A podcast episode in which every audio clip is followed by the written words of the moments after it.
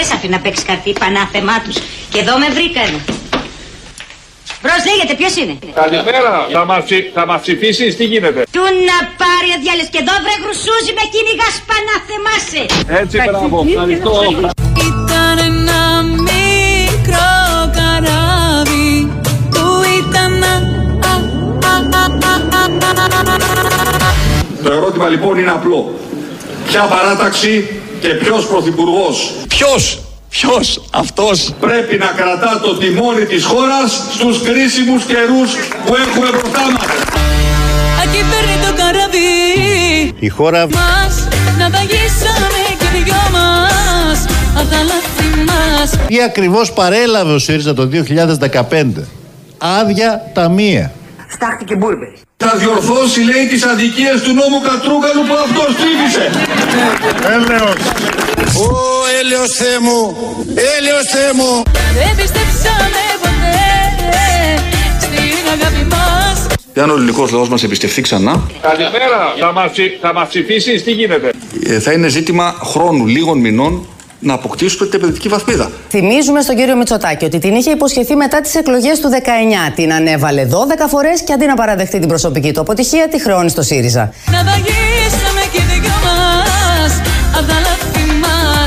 Σε υψηλούς τόνους διεξάγεται η πολιτική αντιπαράθεση με τα κόμματα και τους πολιτικούς αρχηγούς να κινούνται σε προεκλογικούς ρυθμούς. Έλα, παιδιά, ξεκινάει ο αγώνας! Τα δικά σας έσχη τα ξέρετε. Ποια είναι τα δικά μας έσχη? Οι μαύρες σακούλες και τα μαύρα λεφτά δεν που διακινούνται λίγο. Αλλά τον ότσες, ό,τι έχετε να πείτε θα το πείτε φρόνημα και ωραία. Που εσείς να τραπείτε που τα παίρνουν. Δεν σέβεστε τον κύριο Γερουίδη. Αλλά δεν τράπεσε λίγο. Ε, τι θα το κάνουμε εδώ, American Bar. Πού θα πεις ότι τα έπαιρνα. Ε, βέβαια, αλήτη προσωπικά. Αλήτη. Όχι American Bar. Αλήτης. Να ανακαλέσεις. Να ανακαλέσεις εδώ και τώρα. Αλήτης είσαι. Παρακαλώ. Λοιπόν, θα πεις ότι τα έπαιρνα. Εσύ είσαι. Όχι Κοντομούς. Θα πας για μήνυση, θα σου κάνω μήνυση. Έρε κάτι μηνύσεις που θα πέσουν. Αύριο το πρωί θα τη λάβεις. Αύριο το πρωί θα τη λάβεις. Ακούσε εκεί. Αύριο το πρωί θα τη λάβεις και θα ανακαλέσεις. Λοιπόν.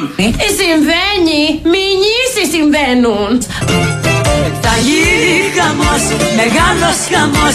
Θα κλάψουν καρδούλες απόψε. Ότι θα μπαίνατε σε αυτή την κουβέντα χωρίς να το είχαμε συνοηθεί, γιατί άλλη συνοήσεις κάναμε. Ότι θα μπαίνατε σε αυτή την κουβέντα χωρίς να το είχαμε συνοηθεί, γιατί άλλη συνοήσεις κάναμε. Μία ερώτηση, μία ερώτηση. Μία, μία, σε στέλνετε. Άσε να κάνω μία ερώτηση, Γιώργος. Να μιλήσει, πρέπει να απαντήσει την ερώτηση. Ο κύριος Τσίπρας είπε ότι αυτό πια δεν είναι σουκέρδι, είναι ληστεία. Μπορείτε να μου πείτε τα ονοματεπώνυμα των ληστών? Άδωνης Γεωργιάδης. Εγώ είπα τα λεφτά. Δυστυχώς από τον κόσμο. Σταμάτα! Κύριε Ζαχαριάδη, τον κύριο Στούμπο, την κυρία Κάζου. Είσαι ψεύτης, υποκριτής, μαζοχιστής, αντιπρόσωπος και υποκριτής. Δεν χρειάζεται. Δεν τολμάτε να πείτε τα όνομα. Φαίνεσαι λίγο επιθετικό. Δεν είμαι επιθετικός, κανονικός είμαι. Λοιπόν, Αμαλία πες τους, Αμαλία πες τους, Αμαλία πες τους, πες τους. Σκάστε τα! Θα γίνει χαμός, μεγάλος χαμός, θα κλάψουν καρδούλες απόψε. Θέλω να θυμίσω ότι το καλάθι του νοικοκυριού, ε, το οποίο λιδωρήθηκε. Φωνάζει το χωριό. Καλάθια καπαμά.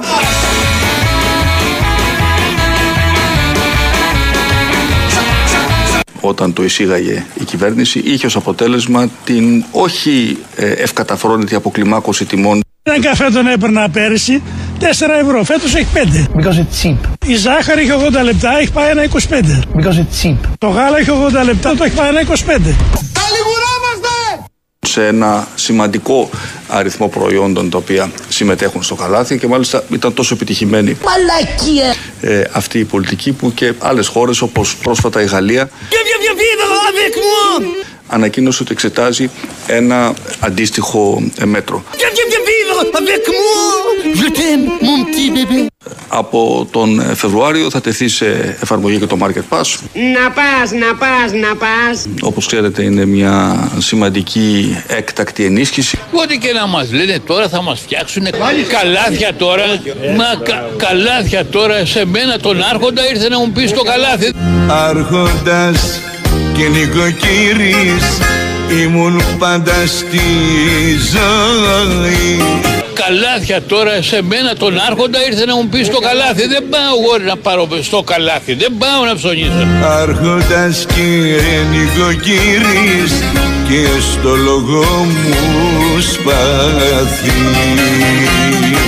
Δεν απαγορεύεται να είναι προϊόν λιγότερο σε άλλο περιεχόμενο ε, συσκευασία. Ε, ασφαλώς και δεν απαγορεύεται. Δεν απαγορεύεται να είναι, Υπουργέ μου, παραπλανητική συσκευασία στο, με το περιεχόμενο, σύμφωνα με το περιεχόμενο.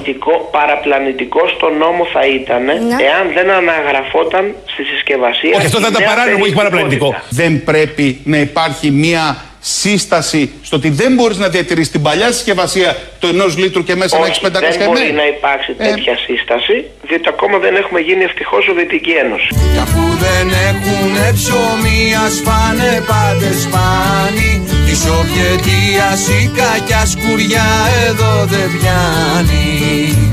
Πάντοτε οι επιχειρήσεις επιχειρούν να μειώσουν, αν τα χρειάζεται, τις ποσότητες προκειμένου να προσφέρουν τα προϊόντα τους σε παραπλήσιες τιμές με αυτές που τα προσέφεραν πριν, αν και υπάρχουν πληθωριστικές πιέσεις. Μας το σύνδεσμο των βιομηχάνων. Προφανώς, βέβαια, τα προϊόντα αυτά θα πρέπει να έχουν μικρότερη ποσότητα για να μπορεί αυτό να είναι εφικτό. Δεν μπορώ, να, δε, δεν μπορώ να δεχτώ τώρα ότι θα μας φανεί και φυσιολογικό αυτό που βλέπουμε, όχι, κύριε Αναγνωστόπουλε. Είναι... Μας δουλεύουνε μέσα στα μούτρα μας! Μας κοροϊδεύουνε μέσα στα μούτρα μας! Και καθόμαστε και τους κοιτάμε! Θα μας, θα μας ψηφίσεις τι γίνεται. Θα μας ψηφίσεις τι γίνεται. Οι μαλακίες είναι αυτές που θες για να γουστάρεις. Η κοινωνία να είναι σε ετοιμότητα. Αν δεν θέλει περιπέτειες στην κοινωνία, γι' αυτό λοιπόν από την πρώτη Κυριακή τριάντα πέντε με τριάντα έξι τοις εκατό στη Νέα Δημοκρατία. Από την πρώτη Κυριακή τριάντα πέντε με τριάντα έξι τοις εκατό στη Νέα Δημοκρατία. Δεν πά να θέλεις ό,τι θες, τα ρ***α μου θα πάρεις. Διάλειμμα, το κερατό μου διάλειμμα.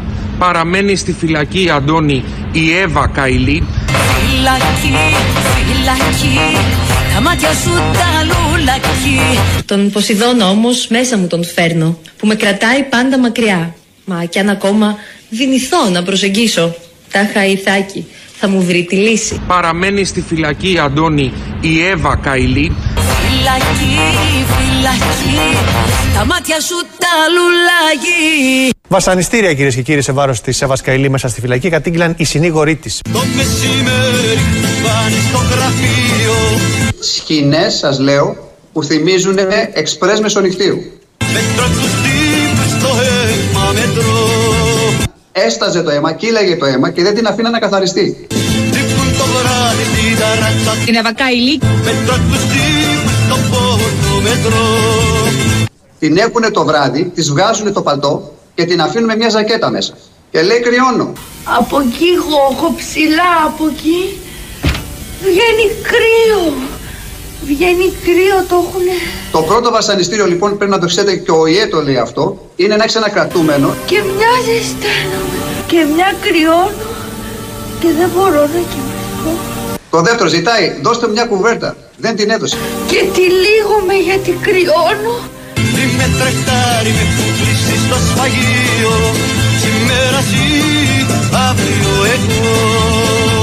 Το δεύτερο βασανιστήριο, φως δυνατό όλη τη νύχτα, ώστε να μην μπορέσει να, κοιμη, να, να κοιμηθεί.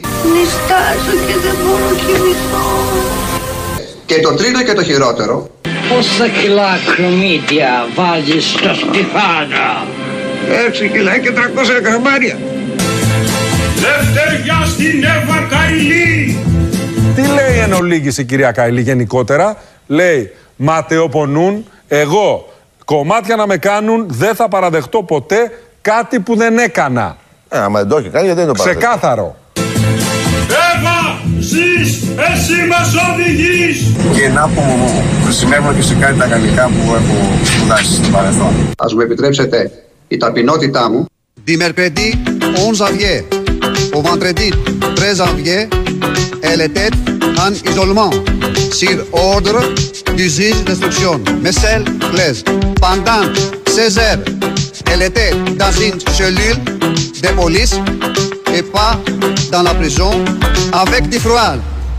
Ça c'est torture. Είχες μαθεί να κοιμάσαι μες στη ζεστή. Ça c'est galure. Μα όταν τα τρώγες ξεχνούσες πως έλεγαν. Ça c'est torture. Θα θέλες τώρα να ήσουν με βαλίτσα στο ταβός. Μα πως έστρωσες κοιμή σου, έτσι λέει ο λαός. Τέλος το διάλειμμα. Η κυβέρνηση δεν αντέδρασε σε καμία στιγμή αυτής της ιστορίας, ούτε αμήχανα ούτε ενοχικά. Γιατί δεν αφήνει η κυβέρνηση τον κύριο Ράμο να πάει, δεν τον καλεί στη Βουλή να καταθέσει αυτό που πρέπει να καταθέσει? Αυτά που θέλει ο ίδιος δηλαδή να καταθέσει. Και γιατί ο κύριος Ράμος, ο οποίος υποτίθεται ότι είναι και αυτός θεσμικός παράγων, ε, κάνει μια αντιθεσμική, ε, φαίνεται αντιθεσμικά στην Επιτροπή Θεσμών και Διαφάνειας. Ευτυχώς υπάρχουν ακόμα δικαστές της Αθήνας. Γιατί δεν ακολουθείτε τη διαδικασία. Ούτε αμήχανα ούτε ενοχικά. Η διαδικασία είναι ότι πρέπει να υπάρξει μια πρόσκληση από τα τρία πέμπτα. Αυτή είναι η διαδικασία. Τι να κάνουμε, γιατί δεν ακολουθείτε τη διαδικασία? Χαρτό σήμερα έχετε? Καλά, χαρτό σήμερα δεν είναι οργανωμένο σήμερα, παιδί μου. Έτσι, ε. Είναι πρωτοφανές. Γιατί δεν ακολουθείτε τη διαδικασία? Μου λέτε, ώρα έχετε? Μιάμιση. Μιάμιση, ε. Δυστυχώς σχολιάσαμε, αγαπητέ μου. Ελάτε αύριο. Εμείς είμαστε πιο οργανωμένοι. Ο Μητσοτάκης θα το πληρώσει και ο κύριος Μητσοτάκης. Κάντε υπομονή και ακολουθήστε τις διαδικασίες. Ελάτε αύριο. Το απόρριτο δεν πρέπει να σπάσει. Το, το να παρακολουθείτε το στράτευμα και να μην, έχει, να μην εμπιστεύεσαι το στράτευμα και τους αρχηγούς του, Είναι, είναι, είναι μια μπόμπα. Εμείς είναι αδιανόητο να κάνουμε παρακολουθήσεις.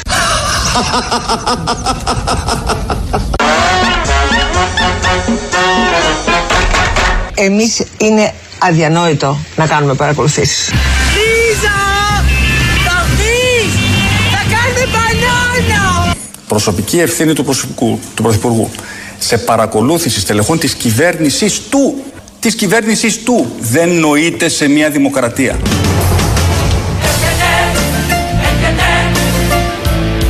Ο Υπουργός Εργασίας κύριος Κατερίνα. Είναι δυνατόν να υπονοείτε ότι παρακολουθούσα εγώ υπουργό της κυβέρνησης? Τροπή σας, μόνο που το υπονοείτε. Πάρε τηλεφώνο, το κερατά, καλύτερα τώρα, παραμετά. Και μιλάω ανθρώπινα. Είναι ένας πρωθυπουργός με τον οποίο έχουμε επί δεκαετίες κοινή διαδρομή. Όταν τη νιώσει ο κερατάς, τη γλύκα του κεράτου, μέλι και γάλα γίνεται με την οικοκυρά του. Δεν είναι μυστικό. Ορισμένοι πράκτορες μηδέν μηδέν μηδέν. Γεια σου, είμαι ο Κυριάκος Μητσοτάκης. Εδώ σφυρί από κολόνα του ΟΤΕ, καλό δρεπάνι με λαμβάνει. Ο αρχηγός του Γενικού Επιτελείου Εθνικής Άμυνας, ο κ. Φλόρος. Επιτρέπετε στις παρακολουθήσεις σας και μάλιστα εσάς, έναν τόσο υπέροχο αξιωματικό του ελληνικού μας στρατού. Ο αρχηγός του Γενικού Επιτελείου Στρατού, ο κ. Λαλούσης. Ο πρώην Σύμβουλος Εθνικής Ασφάλειας, ο κ. Διακόπουλος. Ο πρώην και ο νυν επικεφαλής της Γενικής Διεύθυνσης Εξοπλισμών, κ. Λάγιος και ο κ. Αλεξόπουλος.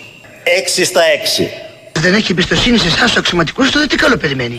Για όλους, για όλους ευρέθησαν επισυνδέσεις της ΕΥΠ του κύριου Μητσοτάκη. Τον πρακτόρων η σχολή είναι χρήσιμη πολύ. Και καλούμαστε αυτό το κουβάρι από ποιον? Να το... Δεν το γνωρίζω. Έχετε αναρωτηθεί ποιος κυβερνάει αυτόν τον τόπο? Κουβάρι γίνονται από ποιον? Να το... Δεν το γνωρίζω. Εντάξει, να... αλλά αν είναι έτσι, άλλος ήταν πρωθυπουργός της χώρας τότε. Ποιος κυβερνάει την Ελλάδα? Είναι η κυβέρνηση των καλύτερων, των πιο ικανών. Ο κύριος Ράμος πήρε Λειτουργεί το αίτημα του Τσίπρα του και ήθελε να φέρει το αίτημα του Τσίπρα στη Βουλή. Λειτουργεί υπέρ του ΣΥΡΙΖΑ. Προφανώς. Συνταγματική νομιμότητα. Αφού πήρε το αίτημα του Τσίπρα είναι η και ήθελε να φέρει στη Βουλή το αίτημα του Τσίπρα. Και έτσι με συγχωρείτε, δεν είναι πρόεδρος της αρχής. Αυτός είναι κουμουρδούρολε. Γελάνε και τα τσιμέντα, να το πω και ποδοσφαιρικά. Όταν βγαίνει ένας κορυφαίος υπουργός κυβέρνησης και λέει ότι ο επικεφαλής της ανεξάρτητης αρχής που έχουμε ως χώρα είναι Σιριζέος, να πάει στον πρόεδρο του ΣΥΡΙΖΑ. Πρέπει να παραιτηθεί. Τι εμπιστοσύνη πρέπει να νιώθει ο πρόεδρος? Μα δεν μπορεί να έχει εμπιστοσύνη και ένας για αυτόν τον πρόεδρο. Συνάγεται ότι και παρακολουθήσεις υπουργών υπήρξαν από την ΕΥΠ και παρακολούθηση στελεχών, κορυφαίων στελεχών της ηγεσίας των ενόπλων δυνάμεων. Με εντάλματα και σπαστικά, με κόλπα τρομοκρατικά, επεμβαίνεις, επεμβαίνεις, επεμβαίνεις. Δεν είναι καινούριο, το γνωρίζαμε, αλλά επιβεβαιώνεται πλέον και τυπικά. Είναι με τη βούλα. Παγράτος. Είναι με τη βούλα. Παγράτος. Γεια σου, είμαι ο Κυριάκος Μητσοτάκης. Στις ειδήσεις είπαν πάλι εκλογές και γελούν με μας το δεκαφυλές. Πρόκειται περί ακαταλλήλων ανθρώπων οι οποίοι έχουν καταλάβει την εξουσία ως εξ επαγγέλματος και που μόνο στη ζωή τους επιδίωξη είχαν να, έχουν, να βρίσκονται στην εξουσία. Δεν υπάρχει ενδιαφέρον για τον Έλληνα. Ποιος θα υποστηρίξει εμένα τον άλλον ο οποίος δούλευε πενήντα χρόνια αυτός, πενήντα ο άλλος.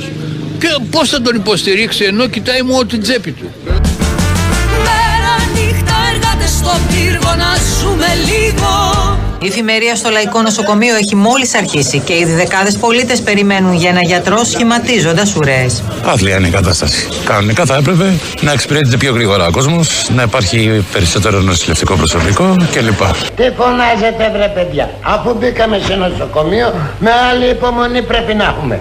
Έχετε νουμεράκι? Έχω. Τι νούμερο έχετε? Το ενενήντα ένα. Καλημέρα, θα μας ψηφίσεις, τι γίνεται? Έχω κάποιο πρόβλημα, θα περιμένω, δεν μπορώ να κάνω κάτι αλλιώς. Αυτό όμως είναι μόνο η αρχή. Το Λαϊκό Νοσοκομείο σε κάθε εφημερία αναγκάζεται να επιστρατεύσει δεκάδες ράντζα, καθώς παθολογικές και πνευμολογικές κλινικές γεμίζουν.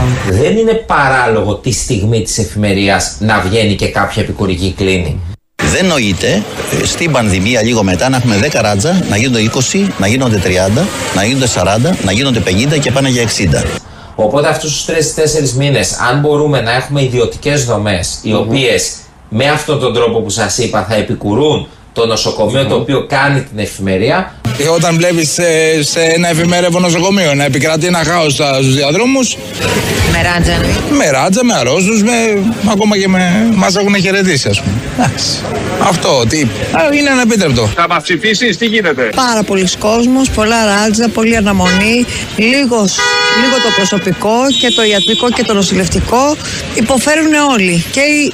συνοδοί και οι ασθενείς και οι εργαζόμενοι. Θα μας ψηφίσεις, τι γίνεται? Ενδεικτικά χθες η εφημερία στο Αττικόν έκλεισε με εκατόν είκοσι ασθενείς να νοσηλεύονται σε ράντζα. Την ημέρα της εφημερίας, δυστυχώς το βράδυ είναι μία νοσηλεύθερη για σαράντα ασθενείς. Καταλαβαίνετε το αδιέξοδο που βρισκόμαστε. Εκεί βασανιζόμαστε όλοι μαζί. Τι σημαίνει έναν μίτσο μου? Να κι αν ζήσεις, να κι αν δεν ζήσεις. Τα πράγματα είναι σκατά, μη λέμε τώρα μαλακίες μεταξύ μας. Είναι σκατά, είναι πάρα πολύ δύσκολα. Ε, είμαστε εντελώς ανυπεράσπιστοι. Αλλά έχουμε μόνο μία επιλογή. Να μην αποδεχτούμε αυτό το μάταιο mm. των πραγμάτων και κάθε μέρα να ξυπνάμε με τη διάθεση αυτά που δεν μας αρέσουν να τα αλλάξουν. Η σιωπή μας είναι τραύμα.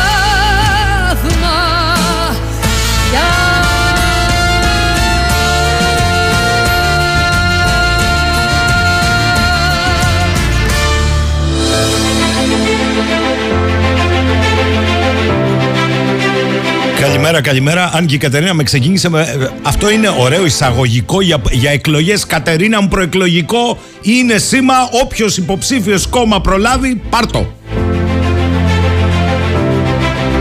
Θες ένα καλύτερο αύριο? Θες να αλλάξει η ζωή σου? Θες να τα κάνουμε όλα για σένα? Θες να γίνουμε χαλί να μας πατάς? Στην υπηρεσία του λαού. Ψήφισέ με. Ορίστε, βρήκα και σποτ κατευθείαν. Λοιπόν, καλημέρα, καλημέρα στο Γιάννη που λέει καλημέρα και πάμε. Ο Νίκος μας λέει το streaming επανήρθε. Ο Σπύρος λέει το ερώτημα είναι απλό. Ποιος, ποιος, ποιος? Ο Παντελής ο Θεός. Η Νίκη λέει καλημέρα, με άγριες διαθέσεις γύρισε ο Παντελής. Κρατάω το ακυβέρνητο καράβι ομοίως. Συγχαρητήρια λέει ο Γιάννης από τη Ρόδο. Ο Γιάννης Ρεσιτάλ, μπράβο. Ο Νικόλας στο απέραντο τρελοκομείο. Σε αυτό τουλάχιστον συμφωνούμε όλοι διακομματικά και διαταξικά. Ο Σπύρος, η χώρα σε κατάσταση κοινοβουλευτικού κανιβαλισμού. Κινείται και ο λαός ξυπνάει το πρωί να πάει στη δουλειά του. Δεν ξέρει τι θα τον βρει. Ξυπνάτε οχθροί στην πόρτα μας. Χαίρο χαίρε ελευθεριά. Καλημέρα, καλημέρα ε, στο φίλο μου από τη Χρυσούπολη της Καβάλας στο Σπύρο, ο οποίος έστειλε ένα εκπληκτικό κείμενο. Άκουσα, λέει, εκ των υστέρων τον καθηγητή Κοντογιώργη στην εκπομπή και συμπληρώνω γι' αυτό το κράτος.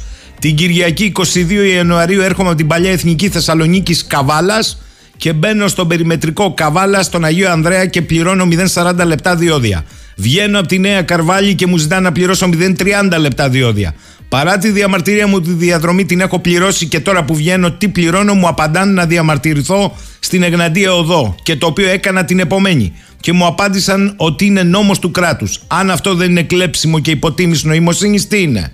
Αχ, κύριε Κοντογιώργη, ένα σεισμός εννιά κόμμα πέντε ρίχτερ μας σώζει. Σημειωτέων δεν πρόκειται για τα τριάντα λεπτά. Σπύρος από Χρυσούπολη. Καλημέρα, Σπύρο. Καλημέρα σε όσους μπαινοβγαίνουν στα διόδια. Καλημέρα στην Κρήτη που έρχονται διόδια. Σαν σήμερα εικοστή εβδόμη έχουμε μία από τις πιο δύσκολες στιγμές της σύγχρονης μεταπολιτευτικής περίοδου για την Ελλάδα. Πριν τριάντα επτά χρόνια αρχίζει η κορύφωση του δράματος των ημείων και του γκρισμα, γκριζαρίσματος του Αιγαίου. Δεν θέλω ου. Άμα μας σκοτάει, ας πάει κάποιος επίσκεψη. Ξεκίνησε ουσιαστικά σήμερα η κορύφωση του δράματος, που βεβαίως το απόγευμα ήταν στις τριάντα μία Ιανουαρίου. Φτάσαμε ένα κλικ πριν τον πόλεμο που δεν έγινε. Σαν σήμερα λοιπόν, δύο δημοσιογράφοι της εφημερίδας Χουριέτ στη Σμύρνη, κατ' εντολήν του βαθέως κράτος, μεταβαίνουν με ελικόπτερο στη Μεγάλη Ήμια, υποστέλουν την ελληνική σημαία και υψώνουν την τουρκική. Η όλη επιχείρηση βιντεοσκοπείται και προβάλλεται από το τηλεοπτικό κανάλι της Χουριέτ. Λίγο αργότερα το περιπολικό του πολεμικού ναυτικού Αντωνίου υψώνει ξανά και για τελευταία φορά τη γαλανόλευκη πάνω στη Μεγάλη Ήμια. Έκτοτε ξεκινά να γράφεται μια μαύρη σελίδα στην ιστορία της χώρας και μια κοιλίδα που συνοδεύει πρωταγωνιστές εκείνης εποχής μέχρι και σήμερα. Καλημέρα, Μαριό μου, το ξέρω, το είδαμε κι εμείς. Βενετία ή Αθήνα? Αλλά μη στεναχωριέστε, Βενετία, Αθήνα, ένας Μπακογιάννης δρόμος. Πλημμυρισμένοι δρόμοι, υπόγεια, κτίρια, σχολεία, υπόγειες διαβάσεις που μετατράπηκαν σε ποτάμια, διακοπές ρεύματος και άλλα τραγικά ενέτη είκοσι τρία. Ωραία εικόνα στο λεκανοπέδιο, ωραία, μην έχετε παράπονο, ανοίξαν καταβα... καταβόθρες, είχατε μικρούς καταράχτες, στη Χαριλάου Τρικούπη, κεντρικότατος δρόμος, πτώση οδοστρώματος, χάος με μια βροχούλα. Στη Σπύρουλου στο Μαρούσι εγκλωβίστηκαν δυο ταχύ κάτω από τη γέφυρα. Μέχρι και το προπονητήριο που επέβλεψε τις εργασίες να ολοκληρωθούν στην Μπένα, ο υφυπουργός αθλητισμού πλημμύρισε του Τεντόγλου. Αλλά είχαμε προστασία. Α, είχαμε εκατόν δώδεκα. Μου έχετε στείλει μηνύματα, σπάσαν τα νεύρα του κόσμου. Προειδοποιητικό μήνυμα για επικίνδυνα καιρικά φαινόμενα. Περιορίστε τις μετακινήσεις κατά τη διάρκεια των φαινομένων στις απολύτως απαραίτητες και ακολουθήστε τις οδηγίες των αρχών. Η υποχρέωση βγήκε, παιδιά. Πήγε το εκατόν δώδεκα, τελεία και παύλα. Άλλα νέα. Ρίχνοντας μια ματιά, μου στέλνουν μήνυμα στο Twitter την εξαιρετική ανάρτηση Μαρίας Νεναξά, ανταποκρίτρια ελληνικών μέσων στο Παρίσι. Ρίχνοντας μια ματιά στη σύνθεση των εντομοτροφίμων, μπορεί να διαπιστώσει κανείς ότι μεταξύ άλλων, αυτές από αδειοδότηση Ευρωπαϊκής Ένωσης, περιέχουν στο ένα κιλό χιλιοστόγραμμα τέφρας, μόλιβδο, καδμίο, διοξίνες, αλλά και κιάνιο ίσο ή λιγότερο από πέντε μιλιγκράμμ. Το κιάνιο, αν θυμάμαι, είναι ένα δηλητήριο του οποίου η κατάποση μιας δόσης μεταξύ μισού και τρισήμισι χιλιοστογράμμων ανά κιλό μπορεί να αποβεί θανατηφόρα. Δηλαδή μεταξύ μηδέν κόμμα μηδέν τρία και μηδέν κόμμα δύο γραμμαρίων για ένα άτομο εξήντα κιλών. Αυτό λέει η Figaro. Εννοείται ότι οι θανατηφόρες μορφές των κιανιδίων που περιγράφονται στις οδηγίες περιλαμβάνουν κιανιούχο νάτριο, κιανιούχο κάλιο, υδροκιάνιο, χλωριούχο κιανογόνο. Οι επιπτώσεις των τοξικών κιανιδίων στον οργανισμό εμφανίζονται σε διάστημα μερικών δευτερολέπτων μέχρι μερικών λεπτών μετά την έκθεση σε αυτά. Η πρώτη έχει άμεσες και απειλητικές συνέπειες για τη ζωή, ενώ η δεύτερη προκαλείται σε σχετικά μεγαλύτερα χρονικά διαστήματα. Τι ωραία που περνάμε, ε! Αλλά στον Davos το είκοσι τρία τους απασχόλησαν η νέα πανδημία, τα νέα εμβόλια και η σκόνη ακρίδας. διότι ολοκλήρωσε τον Νταβός την ετήσια σύνοδό του διάρκειας μιας εβδομάδας με περισσότερους από δυόμισι χιλιάδες επιχειρηματικούς, ακαδημαϊκούς, πολιτιακούς, πολιτικούς και μηντιακούς πρωταγωνιστές, μαζί και τα call girl. Το Παγκόσμιο Οικονομικό Φόρουμ θεωρεί ότι κάθε σύνοδος του αποτελεί άλλη μια ευκαιρία μεγένθησης και εφαρμογής, λέει, της τεχνοκρατικής του φιλοσοφίας, η οποία καταλήγει στο πώς μια ελίτ θα μπορεί να αποτελέσει την παγκόσμια κυβέρνηση και η οποία θα διαμορφώνει τα παγκόσμια γεγονότα σύμφωνα με τα δικά της συμφέροντα. Αχ, Παναγία μου, ματαιώτης ματαιωτήτων, τα πάντα ματαιώτης. Παρόλα αυτά, η ουσία είναι ότι μέσα σ' όλα μιλήσαμε και για τη σκόνη της ακρίδας. Τέλος, το κρέας. Ο δανός διευθύνων σύμβουλος της Siemens, ο κύριος Νάμπε, υποστήριξε ότι το μέγα θέμα είναι, στα πλαίσια της κινητοποίησης για το κλίμα, ένα όραμα για το μέλλον χωρίς κρέας. Αν ένα δισεκατομμύριο άνθρωποι σταματήσουν να τρώνε κρέας, θα υπάρξει μεγάλος αντίκτυπος. Όχι μόνο μεγάλο αντίκτυπο θα έχει το τρέχον σύστημα τροφίμων, αλλά θα εμπνεύσει και την καινοτομία των συστημάτων τροφίμων. Οι πρωτεΐνες που δεν προέρχονται από ζώα θα έχουν καλύτερη γεύση. Όπως θα έχει καλύτερη γεύση, είπε ο κύριος, ε, και θα είναι πιο υγιεινό το συνθετικό κρέας του εργαστηρίου. Εδώ υπάρχει μια πραγματική, όχι θεωρητική σύμπτωση. Στις τρεις Ιανουαρίου, σας θυμίζω, η κυρία Ντελάιεν ανακοίνωσε ότι ενεκρίθη το αίτημα της βιετναμέζικης εταιρείας Cricket One Company Λτντ να διαθέσει προς πώληση απολιπασμένη σκόνη ακρίδας.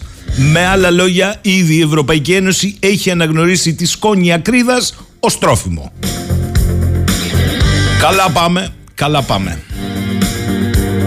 Μου λέει κάποιος, πες κάτι για την Παγκόσμια Μέρα του Ολοκαυτώματος, θα το πω. Μη βιάζεσαι, θα το πω όμως όπως καταλαβαίνω εγώ. Πριν εβδομήντα οκτώ χρόνια, στις εικοστή εβδόμη Γενάρη του σαράντα πέντε, ο κόκκινος στρατός απελευθέρωνε το Auschwitz. Όσα αποκαλύφθηκαν τότε θα θυμίζουν για πάντα εκείνο το ρηθέν: τα κτίνη είναι δημιούργημα του Θεού, η κτηνοδία είναι έργο των ανθρώπων. Για την ακρίβεια, εκείνων των υπανθρώπων που ομνίουν στον υπεράνθρωπο για να δικαιολογήσουν την απανθρωπιά τους. Έχει νόημα να μνημονεύει κανείς την εικοστή εβδόμη Γενάρη ως Διεθνή ημέρα για τα θύματα του Ολοκαυτώματος?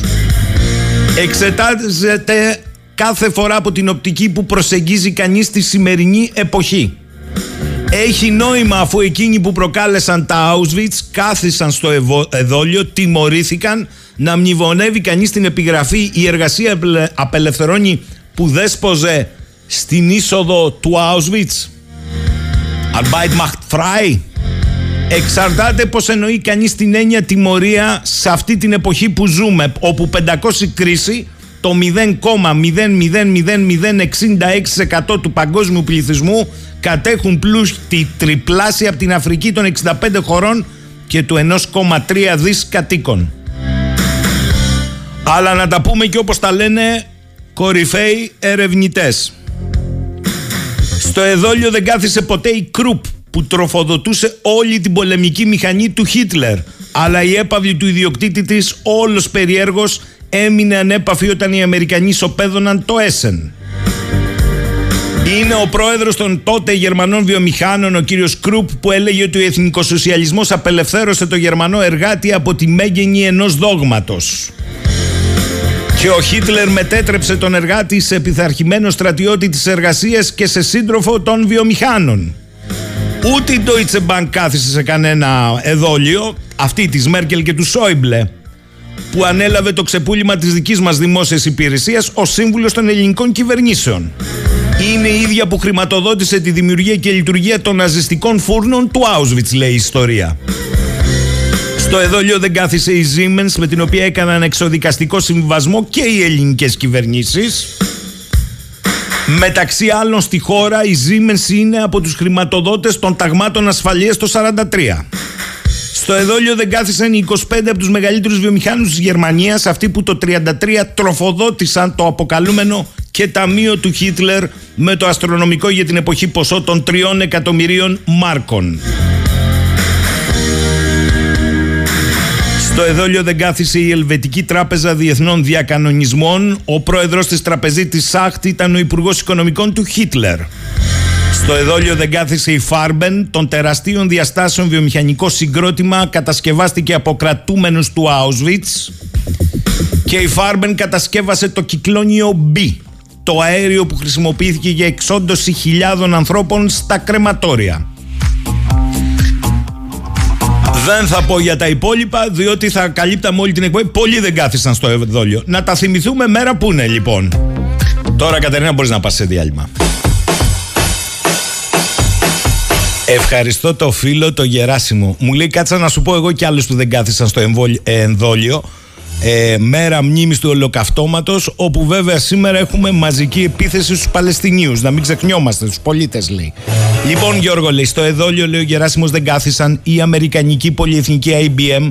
Η οργάνωση των εβδομήντα οκτώ ναζιστικών στρατοπέδων εξόντισης έγινε με τεχνολογία της άι μπι εμ. Ο πρόεδρος της τιμήθηκε από το Τρίτο Ράιχ. Η αμερικανική πολυεθνική άι τι τι ήταν αυτή που μεταξύ άλλων οργάνωσε το σύστημα πληροφοριών του γερμανικού στρατού. Η Standard Oil των συμφερόντων Rockefeller στη διάρκεια του πολέμου, εκτός από τους συμμάχους, προμήθευε με καύσωνα και τον άξονα. Η General Motors, χιλιάδες φωτορακισμένα αυτοκίνητα, φορτηγά και τάγκς για το γερμανικό στρατό κατασκευάστηκαν. Η Ford, το ένα τρίτο των φορτηγών της Wehrmacht, το κατασκεύασε αυτή. Η τράπεζα γιου μπι σι ήταν από τους μεγαλύτερους χρηματοδότες του ναζιστικού καθεστώτος. Πρόεδρος της ήταν ο κύριος Πρέσκοτ Μπούς, μπαμπάς και παππούς δύο κατοπινών Αμερικανών προέδρων. Α, εντάξει παιδιά, ουκονέστη ο αριθμός και πάει λέγοντας.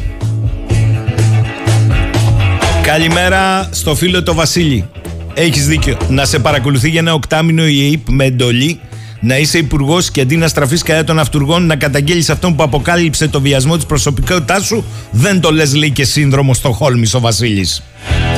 Ναι, αλλά Βασίλη μου, να μην ζητάς να μάθεις το λόγο που έγινε θύμα υποκλοπής, να μην ψάχνεις μήπως σε παγίδευσαν και με κακόβουλο λογισμικό, να μην καταθέτεις καν μήνυση, να μην θες ενημέρωση από την ΑΔΑΕ, να μην λες μια κουβέντα. Ε, είναι ένα θέμα αυτό. Η κοινή λογική μπορεί να οδηγεί σε πολλά συμπεράσματα. Μια ψυχαναλυτική ερμηνεία θα ήταν ότι ταυτίζεται με τον επιτιθέμενο για λόγους που έχουν να κάνουν με τον ψυχισμό του, αλλά η πολιτική δεν προσεγγίζεται με όρους Φρόιντ. Υπάρχει λαϊκή θυμοσοφία. Και κερατάς και δαρμένος.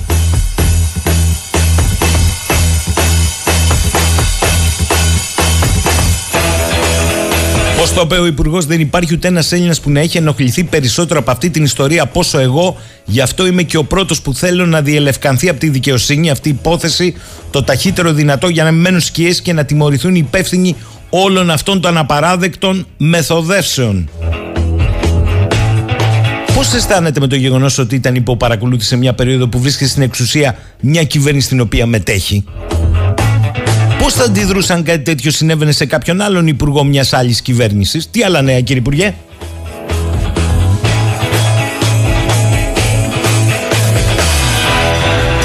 Μου λέει εδώ πέρα ο φίλος ο Γιαννάκης, και οι δύο πρώην πρωθυπουργοί που διαφωνούσαν και που είχαν άλλη διακριτή, παιδιά, το είπε με μία μαντινάδα στα νόγια ο πρώην πρωθυπουργός Ένικος της Αθήνας. Άλλο το να είσαι αετός και άλλο να τον κάνεις. Άλλο το να θωρείς κορφές και άλλο να τις φτάνεις. Ερμηνεύστε το. Δικό σας που λένε. Η απορία είναι της Βάσος. Δηλαδή, λέω εγώ, λέει Βάσο, αν ξαναγίνει κυβέρνηση ο ΣΥΡΙΖΑ, που δεν το βλέπω, θα μπορεί ο πρωθυπουργός της, ο Τσίπρας, ελεύθερα να παρακολουθεί μέσω ΕΕΠ στρατιωτικούς, δημοσιογράφους και πολιτικούς? Του, του, του, του, του, λέει.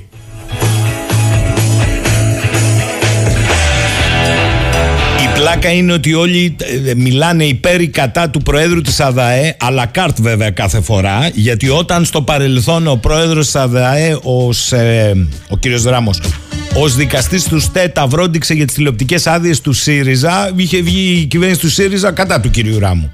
Τώρα που ο κύριος Ράμος ως Πρόεδρος της ΑΔΑΕ λέει αυτά που λέει για τις παρακολουθήσεις, έχει γίνει ΣΥΡΙΖΑΕΟΣ από την ίν κυβέρνηση. Θέλω να σας θυμίσω πάντως ότι οι ανεξάρτητες αρχές στη χώρα μας έγιναν επικυβερνήσεως σημίτη με συνταγματική πράξη και μάλιστα αποφασιστικό ρόλο στη δημιουργία τους, στη σύνταξη του κατάλληλου νομοθετικού πλαισίου και στη λειτουργία τους είχε παίξει ένας από τους κορυφαίους νομικούς συμβούλους της γερμανικής τότε κυβέρνησης και αδελφός του Έλληνα πρωθυπουργός Σπύρος Σιμίτης.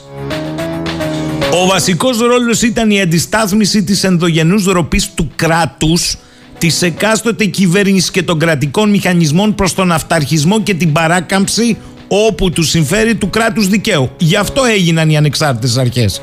Το πώς τις χρησιμοποιούμε εδώ είναι άλλο θέμα.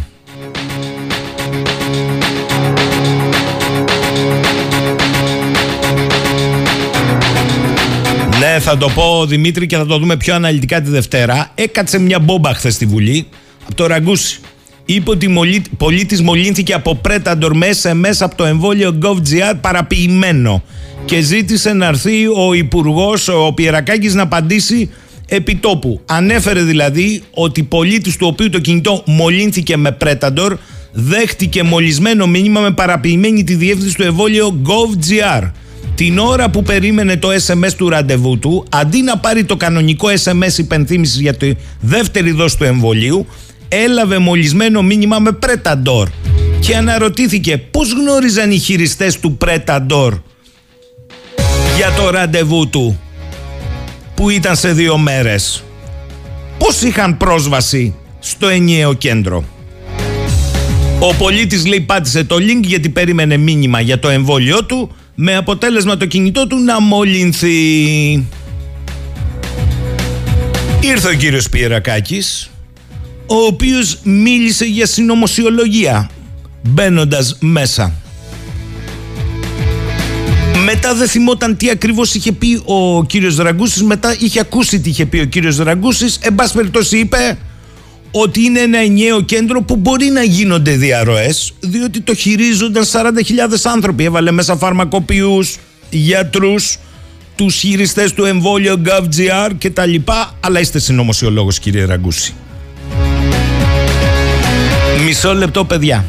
Μισό λεπτό. Αυτό πρέπει να ξεκαθαρίσει. Διότι αν υποθε... υποτεθούει ότι γιατρός, φαρμακοποιός, ΚΕΠ μπορεί να ευθύνονται για την παγίδευση πολίτη με πρέταντορ μέσω ες εμ ες, αυτό κι αν είναι συνωμοσιολογικό, υπουργέ μου. Διότι δεν μπορεί να μπαίνεις μέσα στη Βουλή να απαντήσεις λέγοντας δεν έχεις καταλάβει ακριβώς την καταγγελία, θέλω να καταλάβω την περίμετρο της υπόθεσης, είπε.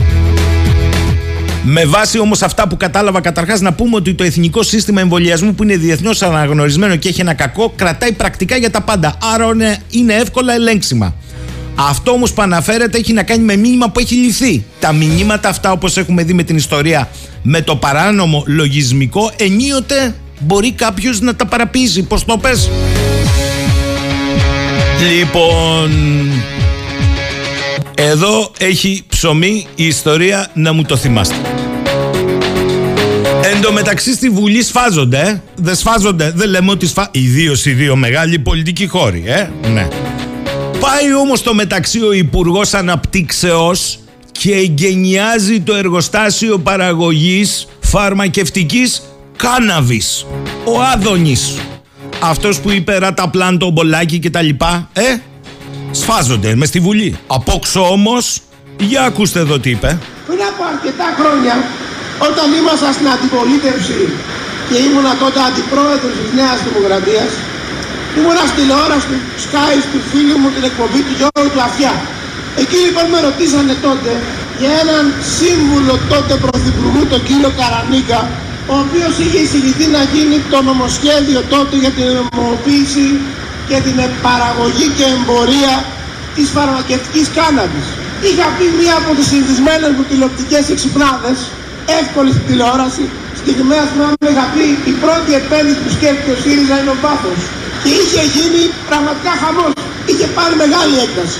Θέλω να είμαι ειλικρινής. Σπανίως έχω μετανιώσει τόσο πολύ για μία ατάκα που έχω πει στην τηλεόραση. Όχι τόσο για τη φαρμακευτική κάναβη, όσο για τον Νίκο Καρανίκα. Διότι πρέπει να μάθουμε στην Ελλάδα να τιμούμε αυτούς που ανοίγουν το δρόμο. Έχει σημασία να μάθουμε να το κάνουμε αυτό. Ασχέτως κομμάτων και προσωπικών σχέσεων. Διότι αν μάθουμε να το κάνουμε και ο ένας αναγνωρίζει τον άλλον αυτόν που ανοίγει το δρόμο, αύριο περισσότεροι θα τολμήσουν να ανοίξουν νέους δρόμους Και έτσι η πατρίδα μας και ο λαός μας θα κερδίσει περισσότερα πράγματα και ένα λαμπρότερο μέλλον. Θέλω λοιπόν να αναγνωρίσω δημόσια στον κύριο Νίκο Καρανίκα, του ΣΥΡΙΖΑ, τον φίλο του Αλέξη Τσίπρα, ότι ήταν ο πρωτοπόρος στην Ελλάδα για να ξεκινήσει αυτή η ιστορία. Και χαίρομαι αγαπητέ κύριε Καρανίκα που είστε εδώ, διότι ήθελα αυτό σήμερα να μπορώ να στον στο αναγνωρίσω. Καταλάβατε τώρα. Πέταξα, λέει, καταρχήν ομολογία. Πέταξα μία από τις συνηθισμένες τηλεοπτικές μου εξυπνάδες, για την οποία μετανιώνω για τον Καρανίκα, γιατί είπα ότι το πρώτο νομοθέτημα της κυβέρνησης ήταν ο μπάφος, ε, το οποίο έγινε viral της κυβέρνησης τότε, του ΣΥΡΙΖΑ. Τώρα το παραδέχομαι.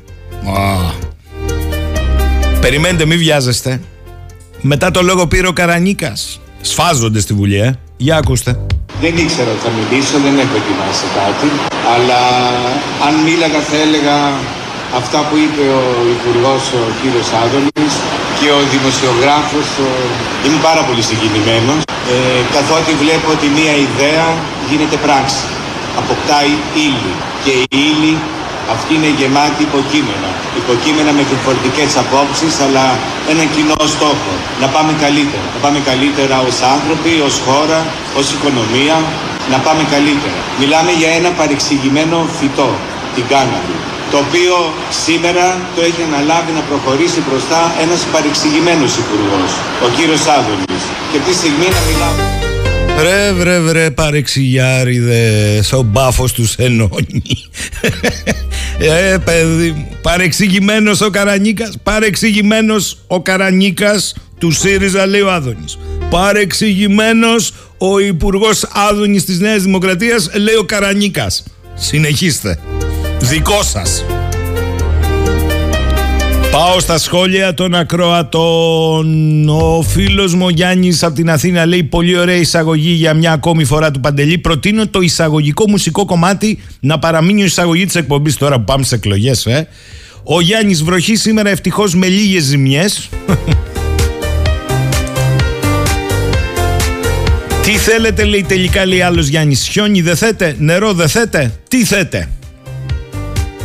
Περικλής. Στο καλύτερο κολυμβητήριο της Ευρώπης, όπως είπε ο Πρωθυπουργός προάλλες που πήγε εκεί, βρέχει στο κλειστό. Μάλιστα, ο Διευθυντής του ΟΑΚΑ στη δεύτερη αύξηση του μισθώματος των διαδρομών στα σωματεία, όταν πήγαν και διαμαρτυρήθηκαν καθώς δεν βγαίνουν, τους προέτρεψε να φύγουν. Κάπου τα έχει τάξει, ακούω. Στα λέω γιατί γνωρίζω κόσμο εκεί και πάω και τα τρία παιδιά μου. Περικλεί, τι να σου πω, αγόρι μου γλυκό. Σιμεών, καλημέρα, να μην ξεχνάμε, το είπαμε Σιμεών, το είπαμε, το είπαμε για το Auschwitz και τι ημέρα είναι.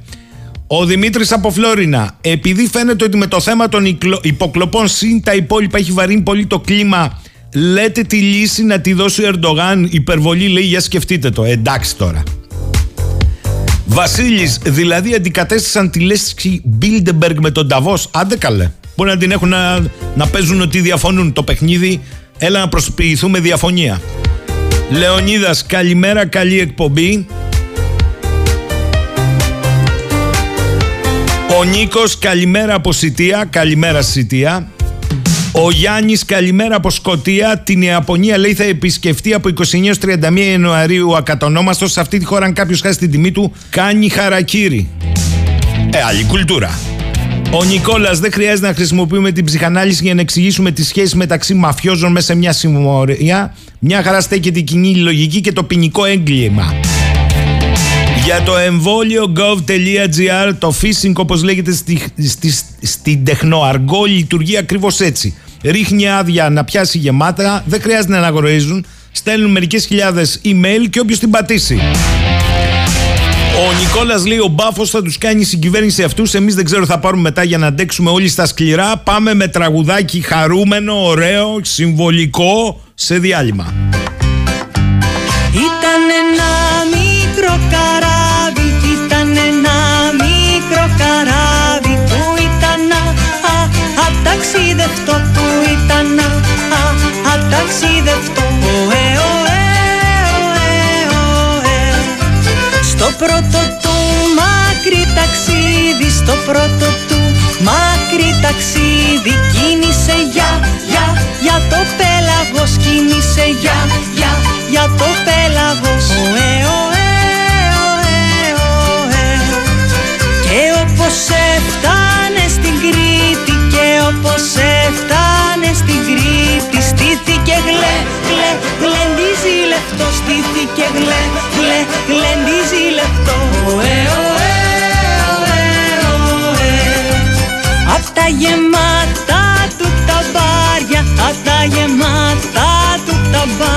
Ξεφορτωνώ, όλο λιχουδιές. Ξεφορτωνώ, όλο λιχουδιές. Ωε, ωε, ωε, ωε.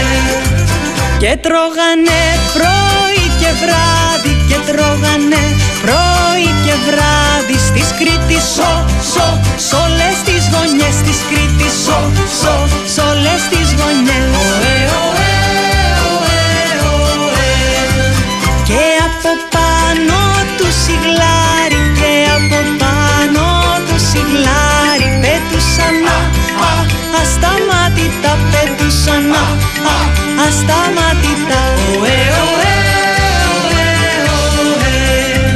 Τρώγαν μαζί θεοί κι ανθρώποι, τρώγαν μαζί θεοί κι ανθρώποι και βάζαν γε, γε, γελιά δυνατά, και βάζαν γε, γε, γελιά δυνατά. Ωε, ωε, ωε, ωε. Γιατί το πιο ωραίο απ' όλα, γιατί το πιο ωραίο απ' όλα είναι η ο, ο, ομορφή ζωή, είναι η ο, ο, ομορφή ζωή. Ωε, ωε, ωε, ωε. Αρκεί να έχεις το καράβι, αρκεί να έχεις το καράβι, φίλους παρέ, ε, ε, ας τη γιορτή, φίλους παρέ, ε, ε, ας τη γιορτή. Ωε, ωε, ωε, ωε. Λέει ο φίλος μου Γιάννης, τα ύστερα του κόσμου, λέει, Άδωνης και Καρανίκας, δεν μπορώ, δεν αντέχω, άλλο να ακούω, δεν ακούω άλλο. Εντάξει. Ο φίλος ο Αλέξανδρος από τη Γερμανία στέλνει το μήνυμα «Καλημέρα». Εδώ στη Γερμανία κανείς δεν τον αναφέρει το θέμα σήμερα. Η μέρα μνήμης το λέω αυτό. Τι να αναφέρει, Αλέξανδρε μου. Θα σου πω μια ιστορία. Πριν τους Navigator, τους πλο, πλοηγούς τζι πι ες, την εποχή των χαρτών, είχαμε πάρει ένα λάθος χάρτη έξω από το Μόναχο και ψάχναμε τον Νταχάου να πάμε στο στρατόπεδο συγκέντρωσης. Και αφού είδαμε και από είδαμε, αρχίσαμε να ρωτάμε. Ούτε στους εκατό δεν είχαμε απατήσει. Τι είναι Νταχάου, στρατόπεδο, τι είναι αυτό, ρωτάγαμε. Τι λέμε τώρα.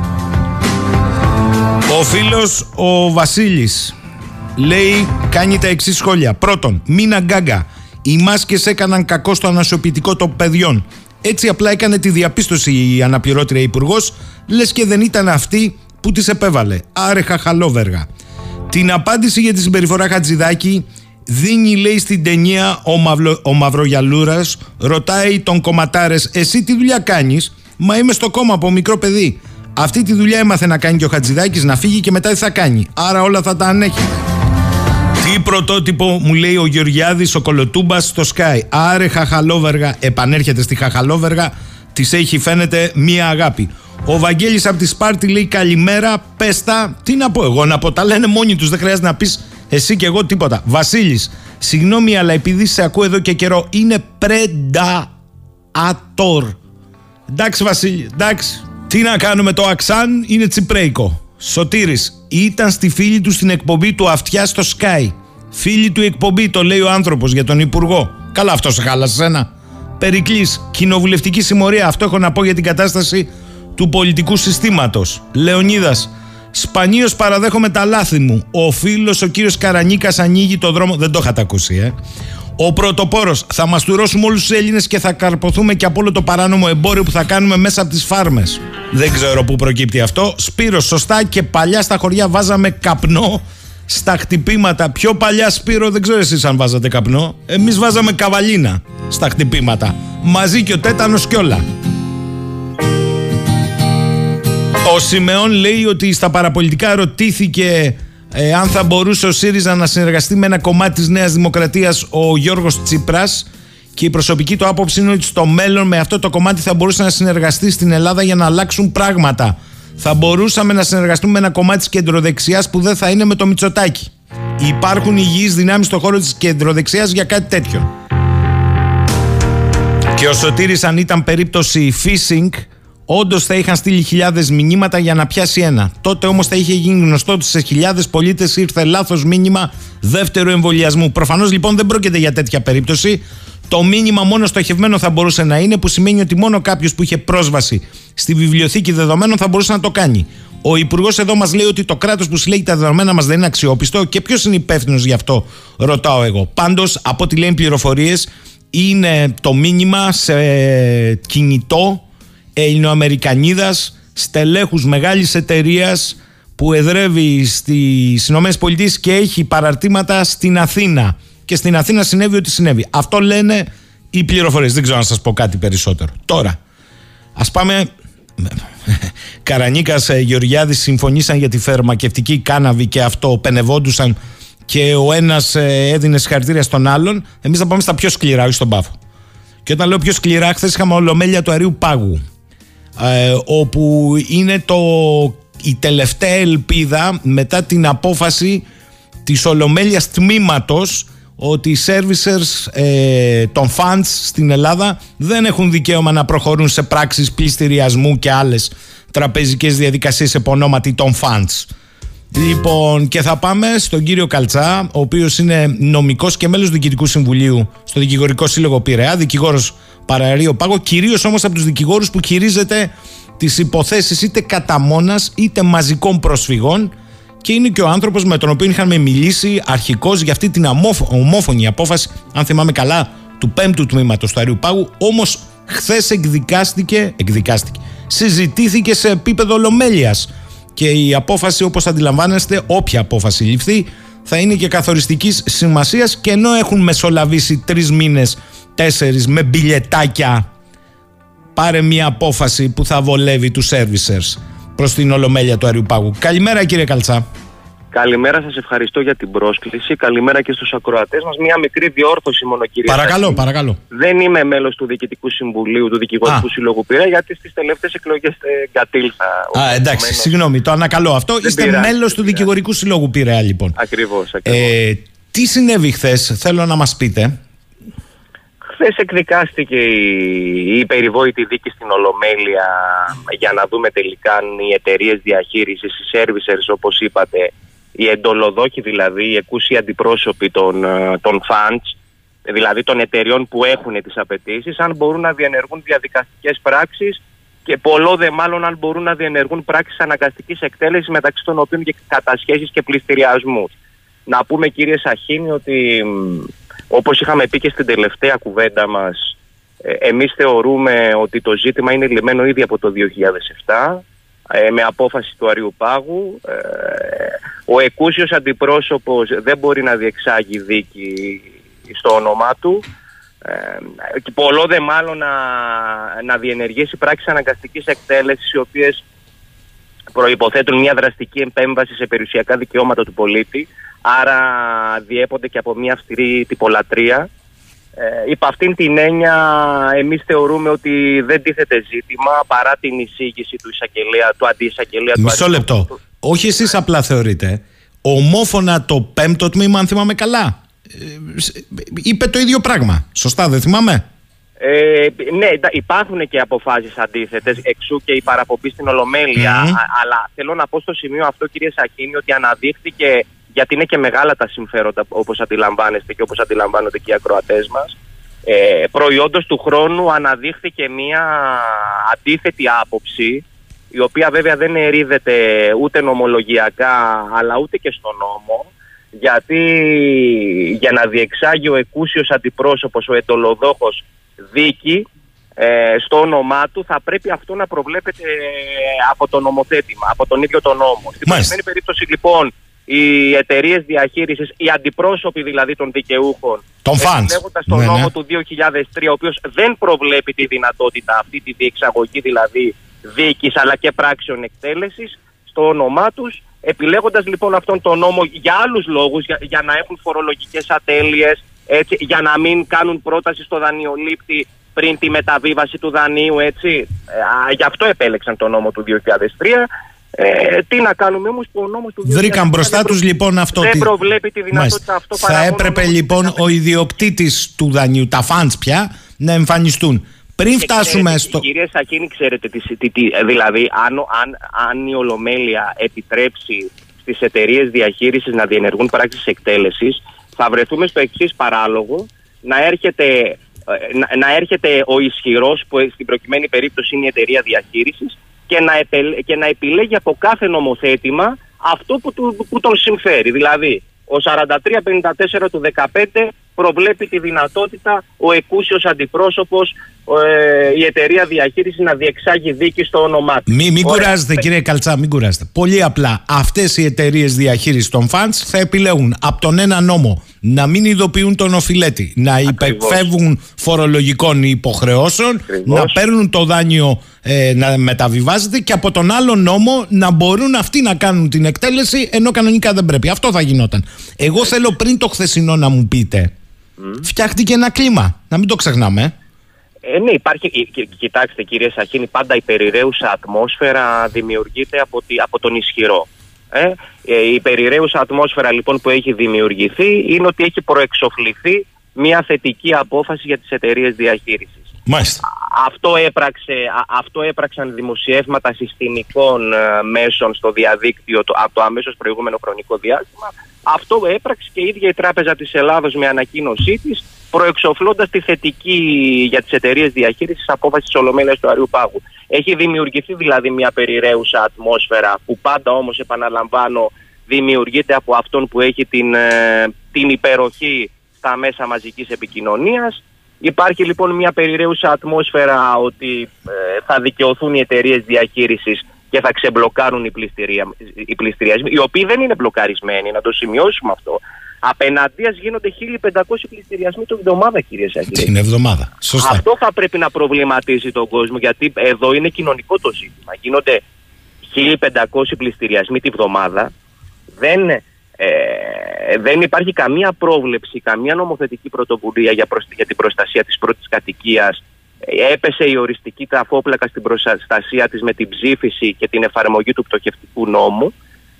Ε, επομένως θα πρέπει εδώ να αναλογιστούμε ότι υπάρχει μια στρατηγική επιλογή, γιατί κύριε Σακίνη, όταν εμφανίζεται η, αντισε, η αντισαγγελία του, ο αντισαγγελέας του Αριού Πάγου χθες στην Ολομέλεια και εισηγείται υπέρ της δυνατότητας των εταιριών διαχείρισης. Ουσιαστικά δηλαδή αυτή είναι η άποψη του κυρίου Ντογιάκου. Έτσι. Μισό λεπτό να το καταλάβω. Η εισαγγελία του Αριού Πάγου εισηγείται υπέρ των εταιρεών διαχείρισης. Η εισαγγελία του Αριού Πάγου, κύριε Σαχίνη, και λυπάμαι που το λέω, εισηγείται υπέρ των εταιρεών διαχείρισης. Αφού έγινε λοιπόν αρνητικός πρωταγωνιστής τις προηγούμενες μέρες, θυμάστε, με τη γνωμοδότηση σε σχέση με τις ελεγκτικές αρμοδιότητες της ΑΔΑΕ, ερχόμα, ε, ε, ήρθε χθες να εισηγηθεί, χωρίς βέβαια να είναι δεσμευτική η εισήγησή της, mm. ε, ούτε έχει αποφασιστικό χαρακτήρα. Αλλά είναι όμως μια τάση, είναι μια άποψη, γιατί ας μην ξεχνάμε ότι η εισαγγελία του Αριού Πάγου είναι διορισμένη από την εκάστοτε κυβέρνηση, κύριε Σακίνη. Πώς δηλαδή, λέτε τώρα, και κύριε... μια τάση, αν, αν μου ναι, επιτρέπετε, ναι. δείχνει και μια τάση και μια επιλογή και από, τη, και από την πλευρά το, της κυβέρνησης, η οποία έχει ρίξει τον μπαλάκι στην Ολομέλεια προκειμένου, όπως λέγαμε την προηγούμενη φορά, να μην αναλάβει το πολιτικό κόστος ε, ενός, ας το πούμε έτσι, ξεμπλοκαρίσματος των πληστηριασμών και μάλιστα σε προεκλογική περίοδο. Δηλαδή αυτά πρέπει να το προβληματίσουν τον κόσμο. Όταν έχουμε εδώ μια επιλογή λοιπόν να ευνοήσουμε τον ισχυρό που είναι η εταιρεία διαχείρισης, όταν το αμέσως προηγούμενο χρονικό διάστημα, κύριε Σαχίνη, υπάρχει μια ξεκάθαρη επιλογή να ευνοήσουμε τα καρτέλ της ενέργειας με τη ρήτρα αναπροσαρμογής και αμέσως μετά τη ρήτρα αναπροσαρμογής. Ε, ε, εδώ και από, και από την άλλη πλευρά δίνουμε στον, δίνουμε στον πολίτη είκοσι και είκοσι πέντε ευρώ το μήνα για να, πηγαίνει, να πάει να αγοράσει γάλα. Όταν έχουν συμβεί όλα αυτά που έχουν συμβεί, έχουν γίνει απευθείας αναθέσεις δισεκατομμυρίων ευρώ με αδιαφανή κριτήρια. Εδώ υπάρχει ένα κοινωνικό ζήτημα. Πώς μοιράζεται ο πλούτος σε αυτή τη χώρα, κύριε Σαχίνη, γιατί τελικά εκεί καταλήγουμε, έτσι.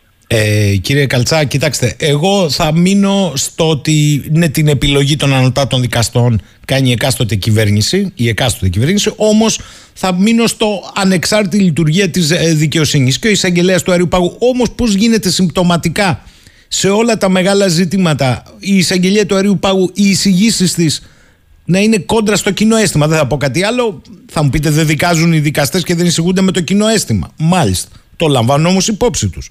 Δεν μπορεί δηλαδή εδώ ε, ο εισαγγελέας, η εισαγγελία του Αριού Πάγου να εισηγείται πάλι υπέρ του δυνατού. Ε, είναι εντυπωσιακό. Ε, ακριβώς, και κύριε Σαχίνη, είναι όπως ακριβώς το θέσατε. Δηλαδή, το είπα και νομίζω και προηγουμένως ότι εδώ δημιουργήθηκε μία άποψη.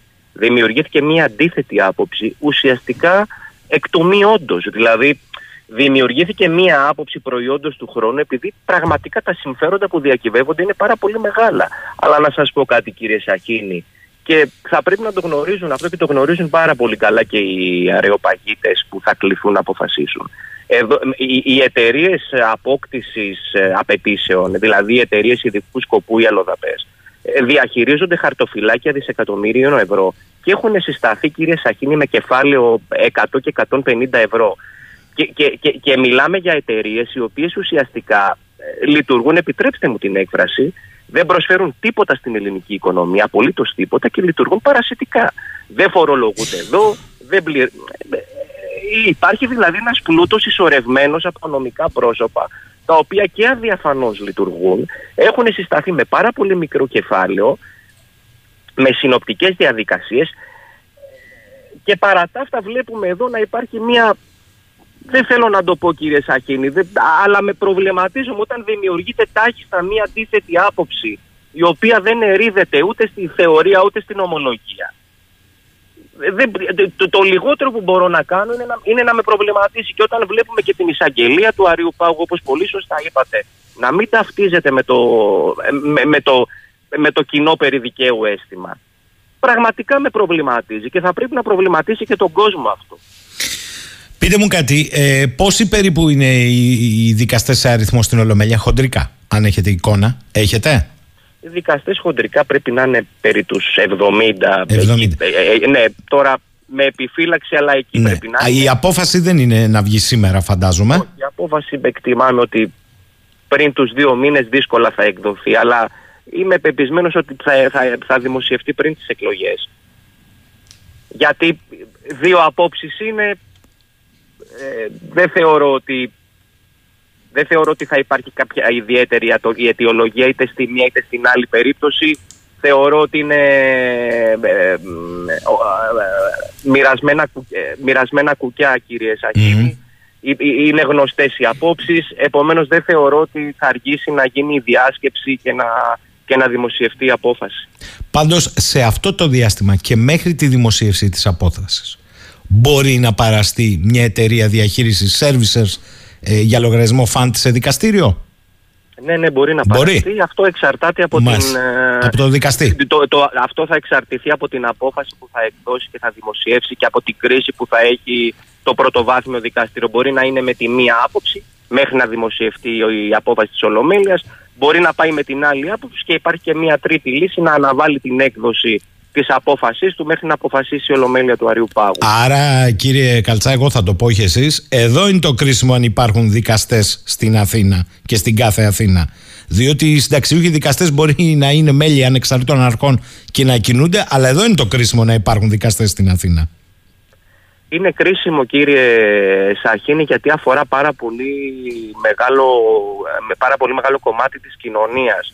Όταν αυτή τη στιγμή γίνονται χίλιοι πεντακόσιοι πληστηριασμοί τη βδομάδα και πολλοί εξ αυτών είναι για μικρές απαιτήσεις, κύριε Σαχίνη, δεν, για απαιτήσεις τριάντα και σαράντα χιλιάδων ευρώ. Βγαίνουν σπίτα, σπίτια αξίας εβδομήντα και ογδόντα χιλιάδων ευρώ στον πληστηριασμό για απαιτήσεις τριάντα και σαράντα χιλιάδων. Και αυτό είναι καθημερινό φαινόμενο.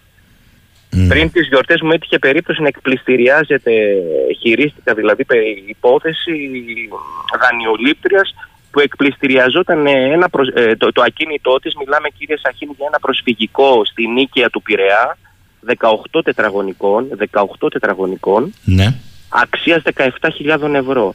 Και αυτό, α, αυτό το ακίνητο λοιπόν, που ήταν η πρώτη κατοικία της δανειολήπτριας, μονογονεϊκή οικογένεια σημειωτέων, αυτό το ακίνητο λοιπόν προσπάθησε μια εταιρεία διαχείρισης, ας μην πούμε ποια είναι, δεν είναι και πολλές, Ε, προσπάθησε λοιπόν, επεδίωξε να το, να το εκπληστηριάσει για μία απέτηση τριάντα χιλιάδων ευρώ. Ένα, επαναλαμβάνω, ακίνητο δεκαοκτώ τετραγωνικών, ισόγεια προσφυγική κατοικία στη Νίκαια, εμπορικής αξίας δεκαεπτά χιλιάδων ευρώ. Προσπάθησε μία εταιρεία διαχείρισης για απέτηση τριάντα χιλιάδων ευρώ να το εκπληστηριάσει. Ευτυχώς ο δικαστής στάθηκε στο ύψος των περιστάσεων και... Μάλιστα. Η οικογένεια έκανε πρωτοχρονιά στο σπίτι της. Μάλιστα. Ε, ε, μέσα σε όλα αυτά έρχεται και η πληροφορία, δεν ξέρω αν την έχετε ε, υπόψη σας ε, κι εσείς, ότι η ΑΔΕ, η Ανεξάρτητη Αρχή Δημοσίων Εσόδων, για να μην την μπλέξουμε με την άλλη, επαναφέρει ε, το μέτρο της κατάσχεσης τραπεζικών λογαριασμών και πληστηριασμών ακινήτων ως μέτρα αναγκαστικής ίσπραξης μετά την εκτόξευση των ληξιπρόθεσμων χρόνων, δεν τα λένε αυτά, αξιοποιώντας πλήρως το σύστημα ίσπραξης. Θα έρθουν και από το δημόσιο καμπάνες. Είναι μεγάλο πρόβλημα, κύριε Σαχίνη, έχει εκτοξευτεί, ε, τα, έχουν εκτοξευτεί τα χρέη των πολιτών και απέναντι στους ιδιώτες αλλά και απέναντι προς το ελληνικό δημόσιο. Βάλλονται πανταχώθεν, δεν έχουν νομοθετικά. Το μοναδικό νομοθετικό εργαλείο που υπάρχει, κύριε Σαχίνη, είναι ο πτωχευτικός νόμος, που στην καλύτερη περίπτωση, αν θεωρηθείς ευάλωτος, που ευάλωτος θεωρείσαι αν έχεις εισόδημα κάτω από επτά χιλιάδες ευρώ ετησίως, mm-hmm. και το ακίνητό σου δεν αποτιμάται με βάση τον ΕΝΦΙΑ ή φορολογητέα του αξία πάνω από εκατόν είκοσι χιλιάδες. Αντιλαμβάνεστε γιατί συζητάμε. Και αντιλαμβάνεστε και πόσοι άνθρωποι μένουν εκτός ε, μετά την αύξηση των αντικειμενικών αξιών.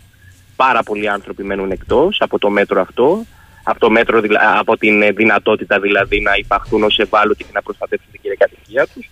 Αλλά μετά την εφαρμογή του πτωχευτικού νόμου, ακόμα και ο ευάλωτος, στην καλύτερη περίπτωση, αυτό που θα μπορεί να κάνει είναι να μεταβιβάσει το ακίνητό του στον ενδιάμεσο φορέα που να συσταθεί και να μένει μέσα πληρώνοντας, ε, πληρώνοντας ένα ενίκιο, το οποίο μάλιστα δεν θα προσμετράται, ε, δεν θα προσμετράται αργότερα όταν, όταν θα του δοθεί η δυνατότητα, εάν επιθυμεί να επαναγοράσει το ακίνητο. Δηλαδή, έχεις πληρώσει το δάνειό σου, ναι. όσο έχεις πληρώσει από αυτό. Μάλιστα. Όλοι οι άνθρωποι έχουν πληρώσει, ειδικά δανειολήπτες ελβετικού φράγκου, έχουν ε, πληρώσει. Οι μεγάλοι χαμένοι της ιστορίας. Σε περνάνε, ναι. ας πούμε, το κεφάλαιο το αρχικό, έτσι, και χρωστάνε τώρα τα διπλ, το, το διπλάσιο κεφάλαιο. Ε, θα μένεις στο σπίτι σου πληρώνοντας ενίκιο στον ενδιάμεσο ναι. χώρο, και μετά από δώδεκα χρόνια. Ο, ε, όταν θα διαπραγματευτεί την επαναγορά του, τίποτα από αυτό δεν θα, συνε, θα συνυπολογιστεί. Θα πρέπει δηλαδή να διαπραγματευτείς από την αρχή ε, την αγορά ενός ακινήτου, πιθανότατα σε μεγαλύτερη αξία από αυτήν που, που, από αυτήν που, την είχες, που, που το είχες αγοράσει μέσω της δανειοδότησης. Α, δεν θα φέρετε το ενίκιο λοιπόν δεν από το... Φέρετε, όχι, δεν θα φέρετε ούτε τι έχεις δώσει μέχρι το εκείνη τη στιγμή, ούτε το ενίκιο που θα πληρώνεις. Άρα στην ουσία πληρώνεις καπάρο να μένεις μέσα στο σπίτι σου, αυτό μου λέτε. Πληρώνεις καπάρο, ναι, ουσιαστικά, το οποίο μετά αν θες να το διατηρήσεις θα πρέπει ε, ε, ουσιαστικά να το, διπλ, να το διπλοπληρώσεις και να το τριπλοπληρώσεις σε περίπτωση, ας πούμε, των δανειολήπτων σε ελβετικό φράγκο, που και εκεί, κύριε Σαχίνη, θα πρέπει να δοθεί μια λύση. Είναι άνθρωποι οι οποίοι πραγματικά έχουν. Αυτοί και αν την έχουν πατήσει. Έχουν εμπλακεί, έχουν, κύριε Σαχίνη, οι άνθρωποι αυτοί έχουν εμπλακεί σε, έχουν εμπλακεί σε προϊόντα, ενώ αγόρασαν ένα στεγαστικό προϊόν, έχουν εμπλακεί σε προϊόντα τα οποία ουσιαστικά, ε, στα οποία ουσιαστικά με τα οποία δεν γνωρίζουν τι κεφάλαιο θα επιστρέψουν. Έχουν βρεθεί σε μια περιδίνηση. Είναι διπλά άτυχοι, γιατί αγόρασαν τα ακίνητά τους και στην εποχή της φούσκας, άρα υπερτιμημένα, αλλά τα αγόρασαν και με το συγκεκριμένο προϊόν, το οποίο έχει εκτοξεύσει τις υποχρεώσεις τους, είναι σε απόγνωση. Μιλάμε για εβδομήντα χιλιάδες οικογένειες. Πρέπει να δοθεί μια λύση. Ε, διαφορετικά, πολύ φοβάμαι ότι θα έχουμε πάρα πολύ άσχημες εξελίξεις. Είναι πραγματικά σε απόγνωση. Έχω εντολής.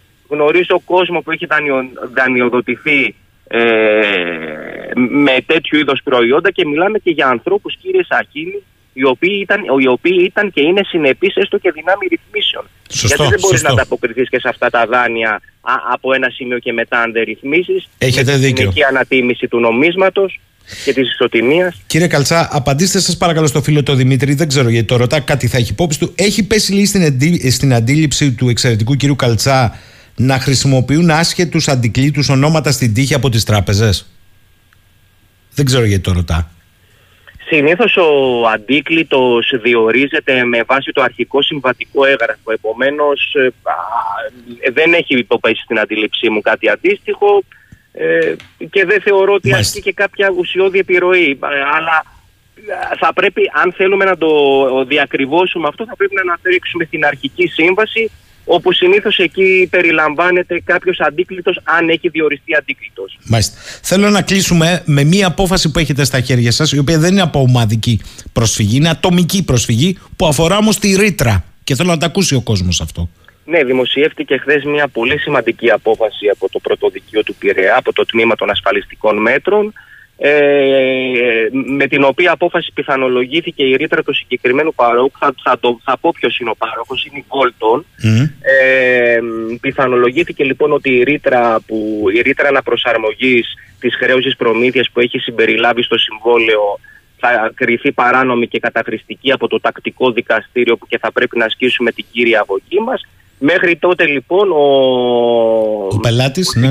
Ο συγκεκριμένος πελάτης που μάλιστα διατηρεί ένα μικρό κατάστημα εστίασης στα Τρίκαλα Θεσσαλίας θα συνεχίζει να προστατεύεται μέχρι εκδόσεως ε, ε, της απόφασης από το τακτικό δικαστήριο, θα συνεχίζει να προστατεύεται από την αποκοπή της ηλεκτροδότησης του καταστήματός του σε περίπτωση που δεν αποπληρώσει το ποσό που αντιστοιχεί στη συσσωρευμένη ρήτρα αναπροσαρμογής και υπερβαίνει τις είκοσι πέντε χιλιάδες ευρώ.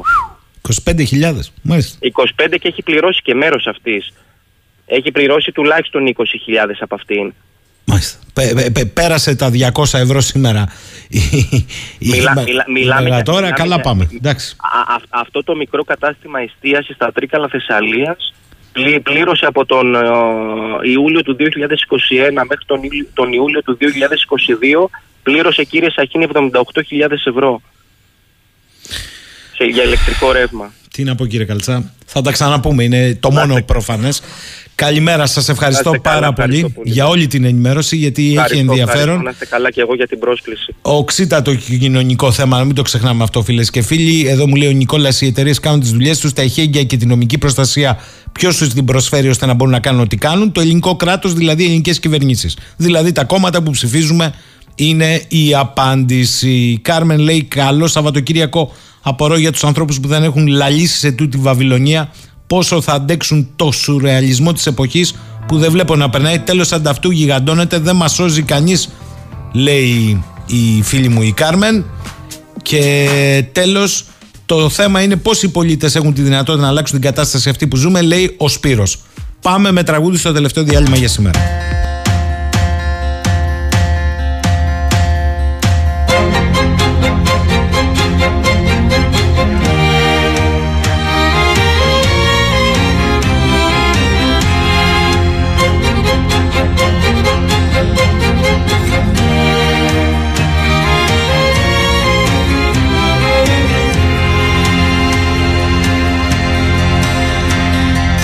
Πάνω στο μπράτσο χάραξε η μέρα μια ευχή για το χώρο που στήσανε στα αστέρια οι Περσίδες.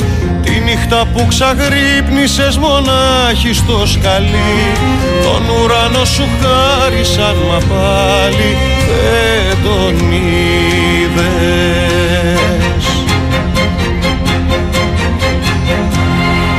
Δεν πέφτουνε χρυσάφι μου τα κάστρα με ευχές, ούτε ξυπνούν τα όνειρα στις μαύρες τις οθόνες. Δεν ξεγελούν τον ίσκιο τους οι μόναχες καρδιές, φτιάχνουν χαρμανιλής μονιάς μα ξημερώνουν μόνες. Ανοίγω τα χέρια, όλο τον κόσμο χώρεσαν και τώρα πια χωράνε μόνο εσένα.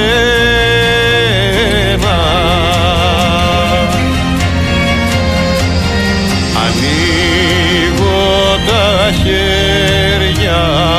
μου, όλο τον κόσμο χώρεσαν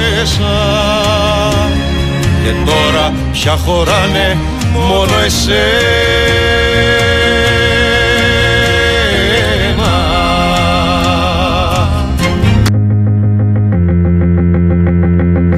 έντεκα και τριάντα έξι. Ρωτάτε τι γίνεται στη Βουλή. Οδεύουμε προς τις ομιλίες.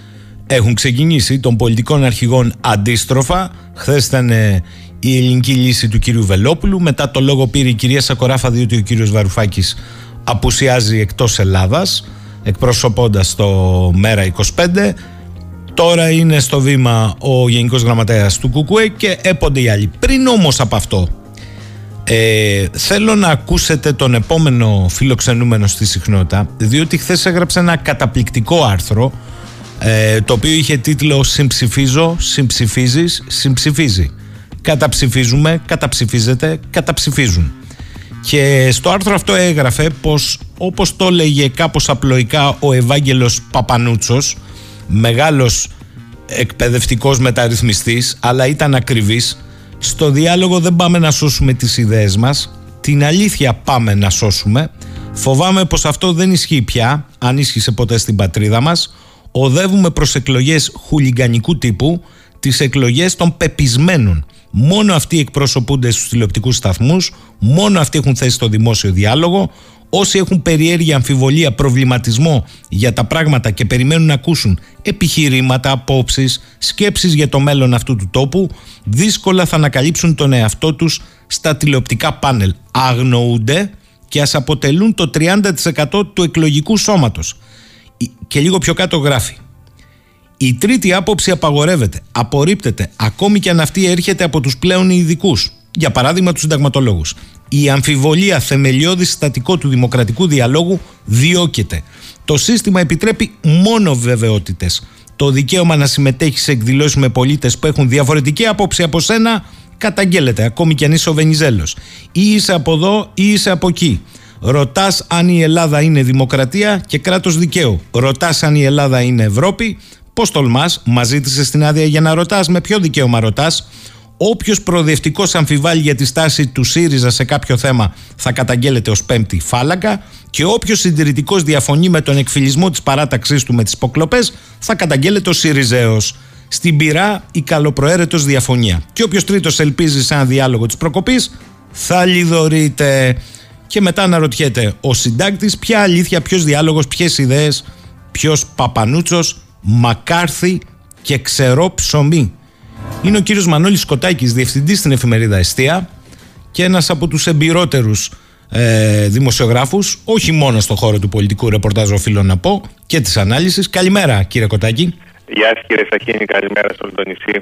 Έφαγα λίγο χρόνο, αλλά υπάρχουν μερικές αναφορές στο χθεσινό σας άρθρο, ε, οι οποίες είναι εξαιρετικές, με υψηλό νόημα, πόλο δε που σε λίγη ώρα ξεκινάει η μεγάλη, όπως τη λένε δημοσιογραφικά, σε τίτλους, μονομαχία ε, Μητσοτάκη Τσίπρα, Τσίπρα Μητσοτάκη. Να τα πω έτσι, γιατί τρίτη απόψη δεν χωρά εδώ. Ναι, ξέρετε, ε, επέλεξα αυτή τη φράση του Παπανούτσου, γιατί τι συμβαίνει το τελευταίο διάστημα? Αντί να ψάχνουμε την αλήθεια, ασχολούμαστε ποιος λέει τι.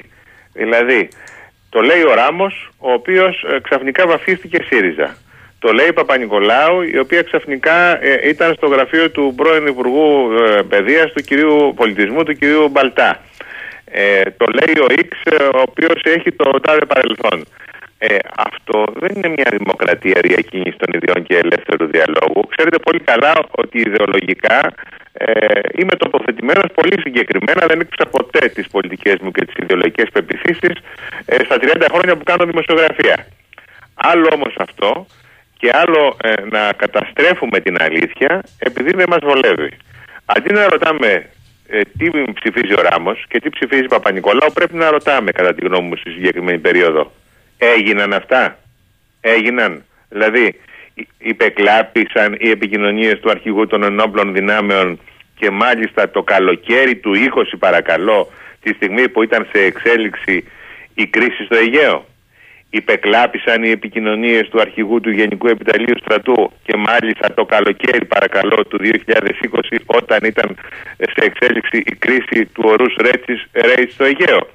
Αντί λοιπόν να απαντάμε σε αυτό, φοβάμαι από όσα έχω δει χτες στη Βουλή και προχτές, δεν απαντάμε σε αυτό. Απαντάμε είναι ράντα πλάνο Πολάκης, που ήταν τι έγινε με τη μικρή Μαρία στον Εύρο. Ε, πετάω την μπάλα στην κερκίδα. Εγώ νιώθω πολύ ξένος με αυτό ε, ως φιλελεύθερος, ε, κύριε Τσαχίνη. Δεν μου ταιριάζει, δεν μου πάει ε, και αισθάνομαι πάρα πολύ άβολα. Και γι' αυτό κατέγραψα στην ε, στήλη μου στην Εστία αυτού του είδους την οπτική, η οποία φοβάμαι θα μας γυρίσει πάρα πολύ πίσω. Και θα το ζήσουμε, έχω την εντύπωση, και σήμερα το απόγευμα. Ε, δηλαδή θα, επιχειρη... θα συνεχίσουμε να ζούμε το ζήτημα της εξομοίωσης του χειρότερου, του συναγωνισμού του χειρότερου. Τι μιλάς εσύ Τσίπρα, τι μιλάς εσύ Τσίπρα που παρακολουθούσες κι εσύ. Τι μιλάς εσύ Τσίπρα που ο υπουργός του τα έμπαινε από τον Γαλογρίτσα. Δηλαδή χαμηλώνουμε κι άλλο το επίπεδο της πολιτικής ζωής, προκειμένου να βρούμε μια οδό διαφυγής για να γλιτώσουμε τις απαντήσεις. Κανείς δεν γλιτώνει στο τέλος τις απαντήσεις στη δημοκρατία. Αλλά αυτό το οποίο ζούμε πραγματικά, για εμένα που ζω ε, την κεντροδεξιά παράταξη από μικρό παιδί, από φοιτητής μέσα στα αμφιθέατρα, πρέπει να σας πω ότι είναι πρακτικές που εφάρμοζαν οι κνίτες. Οι κνίτες, όταν δεν είχαν να μας απαντήσουν στα αμφιθέατρα, όταν ήμουν ε, στέλεχος της, ε, της Δάπνου του Φουκού, αντί να μας απαντήσουν επί της ουσίας, μας απαντούσαν επί της διαδικασίας. Ότι το λέει ο τάδε ο οποίος είναι φασίστας και όχι το τι λέει. Ε, έχουμε φτάσει σήμερα μετά από τριάντα σαράντα χρόνια να αντιγράφει η Νέα Δημοκρατία την ε, τακτική της ΚΝΕ. Βεβαίως δεν εντυπωσιάζομαι με τόσα στελέχη της ΚΝΕ που έχει και μες την κυβέρνηση. ε, κύριε Κοτάκη, εγώ θέλω να σταθώ και σε ένα άλλο σημείο του άρθρου σας, γιατί νομίζω ότι θέτεται για πρώτη φορά με τόσο εμφατικό τρόπο από έναν κορυφαίο στο χώρο του, στη δημοσιογραφία, ένα ζήτημα που ο κόσμος το συζητά, αλλά δεν το συζητάει το σύστημα, θα το πω έτσι. Είναι ποιο? Το δικαίωμα να έχεις και μία άλλη άποψη. Μπορεί ιδεολογικά, πολιτικά να είσαι σε έναν χώρο, να τον συμπαθείς. Ναι. Δεν λέω εντάγμενος. Αλλά να μην σου πηγαίνει κάτι από αυτό το χώρο και να έχεις μία άλλη άποψη. Που είτε ταυτίζεται είτε δεν ταυτίζεται με άλλους χώρους. Μπορεί και να μην ταυτίζεται. Ή ακόμη χειρότερα, να μην ταυτίζεται με κανέναν χώρο, αλλά δεν έχεις δικαίωμα τελικά να έχεις άποψη. Ή είσαι μαζί μας ή είσαι με τους απέναντι. Κύριε, αυτό ισχύει για όλους. Εδώ φτάσαμε στο σημείο κάποιοι που κινούνται σήμερα στις παρυφές της Νέας Δημοκρατίας, δεν έχουν ενταχθεί στη Νέα Δημοκρατία. Άθλοι, δεν είναι στη Νέα Δημοκρατία, το διευκρινίζω αυτό, άθλοι να εξοπλίσουν ε, επίθεση στον Ευάγγελο Βενιζέλο με την κατηγορία του Σιριζέου. Επειδή πήγε στη χθεσινή εκδήλωση που είχε τον τίτλο «Μένουμε Ευρώπη, κράτος δικαίου». Αυτοί οι οποίοι ε, έθεσαν το ερώτημα, ε, ε, το απίθυναν την, ε, την, ε, την επίθεση, ξέχασαν, ξέχασαν και ξεχνούν ότι η δεύτερη δόση του Ταμείου Ανάκαμψης στην Ελλάδα ε, συναρτάται με το κράτος δικαίου. Ήδη μας έχουν ζητήσει ως προαπαιτούμενο, ως προαπαιτούμενο, Ε, λες και είμαστε προτεκτοράτο βεβαίως, αλλά βλέπετε που έχουμε φτάσει, να αλλάξει ο νόμος για το πόθεν έσχεση των πολιτικών και όλων των υποχρεών ε, για να εκταμιευτεί η δεύτερη δόση. Εάν λοιπόν συνδέονται τα θέματα δημοκρατίας με τα ζητήματα ε, της εκταμίευσης κοινοτικών πόρων, όπως γίνεται στην Πολωνία και στην Ουγγαρία, Ε, γιατί, διαρωτώ με, παρεξηγούνται κάποιοι όταν τίθεται το ερώτημα. Έφτασε χθες ο κύριος Βενιζέλος, ένας άλλος Ευάγγελος, εκτός από τον Ευάγγελο Παπανούτσο, να πει στην συγκεκριμένη εκδήλωση που ήταν πάνω και ο συνταγματολόγος, ο κύριος Αλιβιζάτος και άλλοι. Mm. Δηλαδή, λέει, τι πρέπει να κάνω, να σοπάσω σε θέματα επιστημονικού διαλόγου και να μην λέω τη διαφορετική άποψή μου για να μην κατηγορηθώ και για να μην επωφεληθεί ο ΣΥΡΙΖΑ. Εκεί φτάσαμε. Ε, ε, ε, εγώ σα, μέσα, μέσα σε αυτή την ατμόσφαιρα δεν μπορεί να ζήσουν, ξέρετε, άνθρωποι οι οποίοι έχουν μάθει μια ζωή να λένε το επιχείρημά τους, τη διαφορετική τους άποψη και να συγκρούνται επί αυτής και όχι με το ποιο είναι το ιδεολογικό τους προφίλ και, ή τι έκανα στην προηγούμενη ζωή τους. Ε, και γι' αυτό ανησυχώ πάρα πολύ ότι οι εκλογές τις οποίες θα ζήσουμε θα είναι ναι. χουλιγκανικού τύπου. Ήδη τον τόνο τον έδωσαν πολύ συγκεκριμένοι υπουργοί χτες στο Κοινοβούλιο, Ε, οι οποίοι ε, υιοθετούν ένα προφίλ το οποίο δεν έχει καμία σχέση, μα καμία σχέση με τη Νέα Δημοκρατία όπως τη γνωρίσαμε εμείς. Ε, και φοβάμαι ότι έτσι θα συνεχίσουμε. Ε, αυτός ο φόβος σας έχει σχέση με το αν τελικά στον πολίτη τα ερωτήματα που έχει και το διάλογο που θα ήθελε να ακούσει, όχι για την αλήθεια. Δηλαδή τώρα δεν ξέρει αν θα προσέλθει, θα το πω ακραία, ο κύριος Κουτσούμπας, ποιες απόψεις καταθέτει, ή ο κύριος Βαρουφάκης περιμένει να τον ακούσει την τηλεόραση, ξέρει τις απόψεις, θέλει να δει πώς τοποθετείται όμως στα θέματα. Φοβάστε ότι αυτό πάει περίπατο, θα είναι ε, εκτοξεύσεις ε, λάσπης. Εγώ αυτό που αντιλαμβάνομαι και από τη μία πλευρά, αλλά και από την άλλη έχω αρχίσει να το διακρίνω, εν πάση περιπτώσει, αλλά και από τις δύο πλευρές, είναι ότι αντί να συζητάμε επί των απόψεων και επί των γεγονότων, είτε αφορούν τη μία πλευρά, είτε αφορούν την άλλη πλευρά, ε, αυτό το οποίο θα ζήσουμε θα είναι ένα εθνικό bullying του ενός για τον άλλο. Μη μιλάς εσύ που είσαι ραταν πλαν, μη μιλάς εσύ που έκανες αυτό κτλ. Δηλαδή κουτσογεωργισμός, ε, κύριε Σαχίνη μου, για τους παλαιότερους καταλαβαίνουν τι εννοώ. Ε, ο Αγαμέμνων Κουτσόγεωργας ε, είχε πει το, το περίφημο στο, στο κοινοβούλιο, δεν δικαιούστε, διαναομιλείτε. Εκεί θα φτάσουμε. Τέτοιες εκλογές θα κάνουμε, αν συνεχίσουμε έτσι. Μου λέει ο φίλος ο Γρηγόρης, α, είναι και πατριωτάκης σας, είναι Ρεθυμιώτης. Όλα καλά. Γεια κύριε... σου Γρηγόρη μου. Ωραία κύριε... πολλά και από αυτές για τη γιορτή σου. ε, όλα καλά λέει αγαπητέ φίλε και συμπατριώτη. Το ερώτημα είναι πώς αλήθεια ερμηνεύεις ότι νιώθει αυτή τη στιγμή ο Κώστας Καραμαλής. Αναμενόμενη ερώτηση. Ε, γίνεται εδώ και πάρα πολλές ημέρες. Έχω την εντύπωση ότι αυτό θα εκφραστεί ε, τις επόμενες ημέρες και όχι σήμερα στο, στο κοινοβούλιο, όταν εκείνος θα λάβει τις οριστικές του αποφάσεις για το αν θα, ε, πώς το είχε πει ο Κωνσταντίνος Καραμαλής όταν αποχώρησε ε, κάποτε το ογδόντα πέντε, δεν δύναμη να συμπράττω σε αυτό που ονομάζεται δημόσιος βίος. Όταν λοιπόν θα λάβει τις οριστικές του αποφάσεις, εγώ, εγώ όπως ξέρετε με τιμά με τη φιλία του μεν, αλλά δεν είμαι εκπρόσωπος τύπου του κύριου Καραμαλή. Και ποτέ δεν, δεν το έχετε κάνει αυτό. Να, ναι, ναι. να λέω τι, τι ακριβώς θα κάνει ο κύριος ε, Καραμαλής. Αλλά το γεγονός ότι τοποθετήθηκε πρώτος ε, τον περασμένο Αύγουστο, πριν γίνουν γνωστά όλα αυτά για τον αρχηγό των ενόπλων δυνάμεων, για τους υπουργούς, για το Πρέντατορ κτλ., μόνο με την υπόθεση Ανδρουλάκη, δείχνει την διορατικότητα την οποία είχε. Και επειδή βλέπω ορισμένους κακομαθημένους στο ΣΥΡΙΖΑ να ρωτάνε, όπως το κάνω και στο Μακεδονικό, τι θα κάνει ο Καραμαλής, τι θα κάνει ο Καραμαλής, θα πρότεινα στην αριστερά να κοιτάει λίγο την καμπούρα της. Διότι όταν η κυβέρνηση νομοθετούσε στο Κοινοβούλιο, αγαπητή κύριε Σαχίνη, την νομοθετική διάταξη που έλεγε ότι όποιος πέφτει θύμα παρακολούθησης απαγορεύεται να ενημερώνεται, ο ΣΥΡΙΖΑ κοιμόταν όρθιος. Έψαξα τα πρακτικά να δω όταν κατατέθηκε η τροπολογία τότε από τον αρμόδιο Υπουργό Δικαιοσύνης, τον κύριο Τσιάρα, να δω αν καταψήφισε. Mm. Και όχι απλώς δεν καταψήφισε, αλλά ο, ο, ο εισηγητής του αρμόδιος τομεάρχης κοιμόταν τόσο όρθιος, ή εν πάση περιπτώσει αυτή είναι η πιο επίκης εκδοχή για την περίοδο εκείνη, που δεν έφυξε καν το θέμα στην τοποθέτηση του επί των τροπολογιών που είχε καταθέσει τότε ο Υπουργός Δικαιοσύνης. Πότε έγινε Α, αυτό?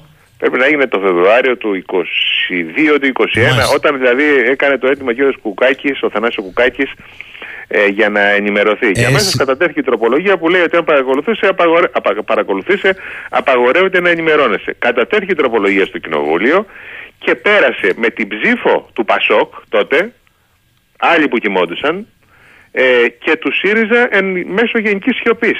Και σήμερα έρχονται μετά από όλα αυτά και, και ρωτάνε τι θα κάνει ο Καραμαλής, ο οποίος ήταν ο πρώτος από τον αστικό πολιτικό κόσμο που βγήκε με τόσο θάρρος τον Αύγουστο και έδειξε τα, τα ζητήματα του απορρίτου, της άρσης του απορρίτου, το ποιοι, έδωνα, ποιοι έδιναν τις εντολές των παρακολουθήσεων και για ποιους λόγους, και όρισε στην πραγματικότητα πώς θα διεξαχθεί ο δημόσιος διάλογος. Ε, να πω μια κακία, κύριε Κοτάκη, επικαλούμενος όμως το συναδελφικό. Ε, εντάξει, τώρα ο κύριος Κουκάκης ήταν ένας δημοσιογράφος. Όταν ήρθε η ώρα των πολιτικών, ξυνόντουσαν όλοι μαζί. Να το πω κι εγώ αυτό. Δεν, δεν αντέχω. Ναι, αλλά, αλλά βλέπω ας πούμε μερικούς σήμερα τι θα κάνει σήμερα ο Καραμαλής στο, στο Κοινοβούλιο. Ο Καραμαλής ε, έκανε πράγματα όταν δεν του ζητούνταν, όταν του το έλεγε η συνείδησή του. Όταν, γιατί αυτός είναι ο διάλογος που έχει ένας ηγέτης διαρκώς. Με τη συνείδησή του και με τον εαυτό του. Όχι με τον ετεροπροσδιορισμό, δηλαδή επέβαλε πρόταση μορφής στο ΣΥΡΙΖΑ, τι θα κάνεις, αν θα ψηφίσεις την πρόταση του ΣΥΡΙΖΑ, θα την καταψηφίσεις ή θα απουσιάσεις, εν πάση περιπτώσει. Mm. Ε, επειδή παρουσιάζεται το βιβλίο αύριο πού? Στη Φλόρινα. Μαζί. Ε, στα, στα, αύριο το απόγευμα στις έξι στη Φλόρινα. Μαζί. Μάλιστα. Και εξ όσων γνωρίζω θα είναι παρόν και ο πρώην Πρωθυπουργός. Υπάρχει περίπτωση να έχουμε εκεί κάποια δήλωση προθέσεων του τι θα πράξει το άμεσο μέλλον? Όχι, δεν το γνωρίζετε. Δεν το γνωρίζω, δεν το πιστεύω κιόλας. Μάλιστα. Λοιπόν, θα τα ξαναπούμε κύριε Κοτάκη, είναι μεγάλο ζήτημα αυτό που είπατε. Ο εξοβελισμός της τρίτης άποψης, ακόμη κι αν ε, ταυτίζεσαι πολιτικά ή ιδεολογικά, είναι μακαρτισμός πράγματι, έχετε δει. Αυτός είναι ο, αυτή είναι ο πυρήνας. Ε, δηλαδή, όποιος διαφωνεί αύριο με τον Τσίπρα θα, λέ, θα, θα λέγεται ότι είναι η πέμπτη φάλαγγα της Κουμουνδούρου, και όποιος διαφωνεί με τον Μητσοτάκη θα λέγεται Σιριζέος. Ε, αυτό δεν υπάρχει, παιδιά. Και εν πάση περιπτώσει, ε, ε, εμείς δεν το αγοράζουμε. Α, κύριε Κοτάκη, ένας φίλος λέει μην τον κλείνεις σε παρακαλώ, σίγουρα θα έχει γνώμη. Ποια είναι η άποψή του για τη φημολογούμενη, τι είναι αυτό τώρα ρε παιδιά, παράδοση Leopard από την Ελλάδα στην Ουκρανία? Παράδοση Leopard. Ναι, Leopard. Ε, ναι, ναι, ε, α, δεν το έχεις ακούσει αγαπητέ Γιώργο? Το έχω ακούσει, αλλά γιατί αυτή η ερώτηση τώρα, αλλά τέλος πάντων απαντήστε κύριε Κοτάκη. Έχει μια, κύριε Σταχίνη, έχει ένα νόημα, γιατί εδώ πάμε σε μια γενίκευση του πολέμου. Βλέπετε ότι οι Αμερικάνοι στέλνουν Abrams στην, στην Ουκρανία. Άρα τα Abrams ε, στέλνουν οι Γερμανοί. Ζητούνται και από εμάς να στείλουμε Leopard ε, στην, ε, στην Ουκρανία, επειδή έχουμε πολλά. Ε, θα απαντούσα στον ε, φίλο μας με, με ένα γενικότερο πλαίσιο, ότι αν στείλουμε, στο, πλε, αν στείλουμε Leopard ε, μετά και τις δηλώσεις του, τις πρόσφατες του Λαυρόφ για την Ελλάδα, έτσι, τότε ε, θα πρέπει να λαμβάνουμε πάντοτε υπόψη ότι σε, μια, σε περίπτωση που οι Ρώσοι πια απαντήσουν με ένα ε, soft, όσο soft μπορεί να είναι, πυρηνικό χτύπημα, καθώς πια επίσημα εμπλέκεται η Δύση στον πόλεμο Ουκρανίας-Ρωσίας. Μέχρι τώρα δεν γινόντουσαν τόσο φωναχτά αυτά τα πράγματα. Δεν διακηρύσσονται από κανέναν ότι μετέχουμε στον πόλεμο υπέρ της Ουκρανίας. Λέγαμε οι Ουκρανοί κάνουν τον πόλεμο με τους Ρώσους. Αυτή ήταν η αντιπαράθεση. Τώρα λοιπόν, όταν βγαίνουν οι Αμερικανοί και λένε στέλνουμε Abrams, ε, βγαίνουν οι Γερμανοί, προχθές είδα το Σόλτς και είπε στέλνουμε ε, Leopard. Βγούμε και εμείς και πούμε στέλνουμε Leopard, τότε ε, κάθε νατοϊκή βάση στον κόσμο, είτε είναι στη Γερμανία στο Ramstein, Ε, είτε είναι στην Ελλάδα στην Αλεξανδρούπολη, είτε οπουδήποτε αλλού, γίνεται αυτόχρημα ρωσικός στόχος σε μια περίπτωση γενικότερης ανάφλεξης. Αυτή είναι η απάντηση στο φίλο. Εννοώ δηλαδή ότι αν αναλάβουμε το κόστος και το ρίσκο να συνεχίσουμε να στέλνουμε όπλα στο πλαίσιο της Δυτικής Συμμαχίας, τότε να αναβάλουμε το, το ρίσκο και το κόστος, να γίνουν στόχοι και οι βάσεις επί ελληνικού εδάφους. Και το τελευταίο ερώτημα από τον Γιάννη που λέει συγχαρητήρια για το βιβλίο του κυρίου Κοτάκη. Θέλω να το ρωτήσω όμως κατά πόσο ευθύνεται και ο χώρος σας, κύριε Σαχίνη, ο δημοσιογραφικός κλάβος, σε αυτό που περιγράφει. Γιατί θυμάμαι πρωτοκλασσάτος τέλεχος της Νέας Δημοκρατίας σε εκπομπή μεγάλο δημοσιογράφου να απευθύνεται σε πολίτη και να του λέει «Α, εσείς ανταρσία» και ο δημοσιογράφος να το ανέχεται. Να πω και κάτι, κύριε Σαχίνη, έχει δίκιο σε αυτό το οποίο λέει ο ακροατής. Εγώ να πω και κάτι, κάτι παραπάνω, το είπα και, και πρόσφατα σε μια εκπομπή με τον Παναγιωτόπουλο στην, στην Αθήνα. Επειδή κατηγορείται αυτόν τον καιρό η αριστερά ότι έκανε ΣΥΡΙΖΑ Channel. Πράγματι, ο, ο τρόπος που επιχείρησαν να δημιουργήσουν δικό τους τηλεοπτικό σταθμό ήταν, δεν θέλω να το σχολιάσω αυτό. Ε, δεδομένου βεβαίως ότι δεν είχαν πουθενά να παρουσιάσουν τις δικές τους απόψεις. Αλλά είπα εκείνη την ημέρα το εξής, ότι η Νέα Δημοκρατία ποτέ δεν είχε την ανάγκη να στήσει έτσι ένα τέτοιο τηλεοπτικό σταθμό, με αυτόν τον τρόπο, ε, διότι αυτοπροσφέρονται κάποιοι και τα πρωινά μετατρέπονται σε Μαξίμου Channel. Ε, εγώ είμαι τριάντα χρόνια δημοσιογράφος. Ξέρετε, ξέ, ξέρετε πάρα πολύ καλά ποιες είναι οι πολιτικές mm. μου ε, πεποιθήσεις, οι ιδεολογικές, οι φιλοσοφικές. Ωστόσο, ούτε μία φορά στη ζωή μου δεν είπα σε κάποιον ψήφισε Νέα Δημοκρατία ή ψήφισε ένα άλλο κόμμα. Επίσης, πα, παριστάμενος σε εκδηλώσεις, ακόμα και στο βιβλίο μου, ακόμα και στο βιβλίο μου, όταν μπαίνει ο Καραμαλής, παραμένω δημοσιογράφος. Δεν χειροκροτώ ποτέ. Κάποιοι επιλέγουν να γίνονται οι χειροκροτητές και να λένε στον κόσμο ψήφισε Νέα Δημοκρατία ή εσύ δεν πρέπει να μιλάς γιατί είσαι ανταρσία. Ε, αυτό δεν είναι πολιτική ζωή, δεν είναι δημόσιος διάλογος, δεν είναι ελεύθερος δημοκρατικός διάλογος και γι' αυτό αντέδρασα με τον τρόπο που αντέδρασα εκείνη την ημέρα και σε αυτό το άρθρο, το οποίο όπως σας είπα το έγραψα και μάλιστα ε, βιαστικά στο πόδι. Να πείτε τι σας είπα εγώ, ότι καμιά φορά του ποδαριού είναι καλύτερα από τη βαθιά περίσκεψη, ε, ναι, γιατί ναι, βγάζουν ναι. ένα αυθορμητισμό. Σας ευχαριστώ θερμά, κύριε Κοτάκη. Καλή συνέχεια. Να είστε καλά. Γεια σας, γεια σας, γεια σας. Λοιπόν, φίλες και φίλοι, φτάσαμε στο τέλος για σήμερα. Να είμαστε καλά, να σμίξουμε ε, την ερχόμενη Δευτέρα. Να είμαστε καλά πρώτα, δέκα και δέκα. Θα κλείσουμε με ένα ωραίο τραγουδάκι που είχαμε επιλέξει για αρχή, αλλά μας το φάγε το ήταν ένα μικρό καράβι, μιας και ξεκινήσαμε με το ακυβέρνητο καράβι. Καλημέρα σε όλους.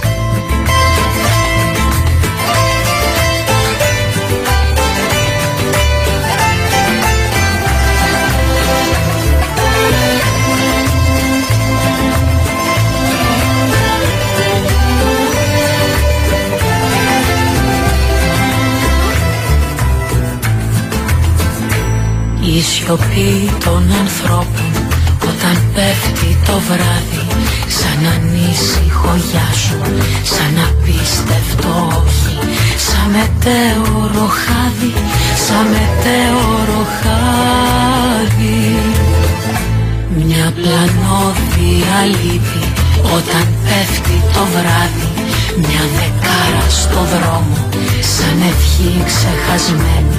Στου ουρανού το πηγάδι, στου ουρανού το πηγάδι. Όταν πέφτει το βράδυ, όταν πέφτει το βράδυ, η ζωή μου πως τρίζει, σαν το φως που ραγίζει.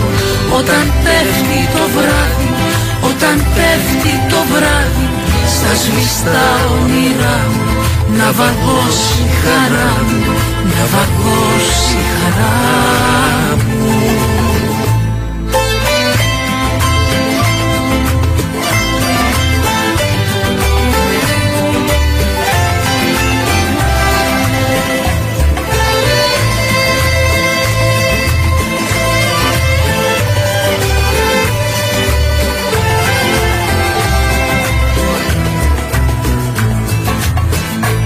Στο βυθό της αγάπης, όταν πέφτει το βράδυ, ένα πλοίο από χιόνι, μια τσιγκάνα στα μαύρα, ένα σκάρτο πετράδι, ένα σκάρτο πετράδι. Εποχή των ψιθύρων, όταν πέφτει το βράδυ, δεν ακούω, ξαναπέστω, σ' αγαπώ, θα γυρίσω. Λες και φταίει το σκοτάδι, λες και φταίει το σκοτάδι. Όταν πέφτει το βράδυ, όταν πέφτει το βράδυ, η ζωή μου πως τρίζει, σαν το φως που ραγίζει. Όταν πέφτει το βράδυ.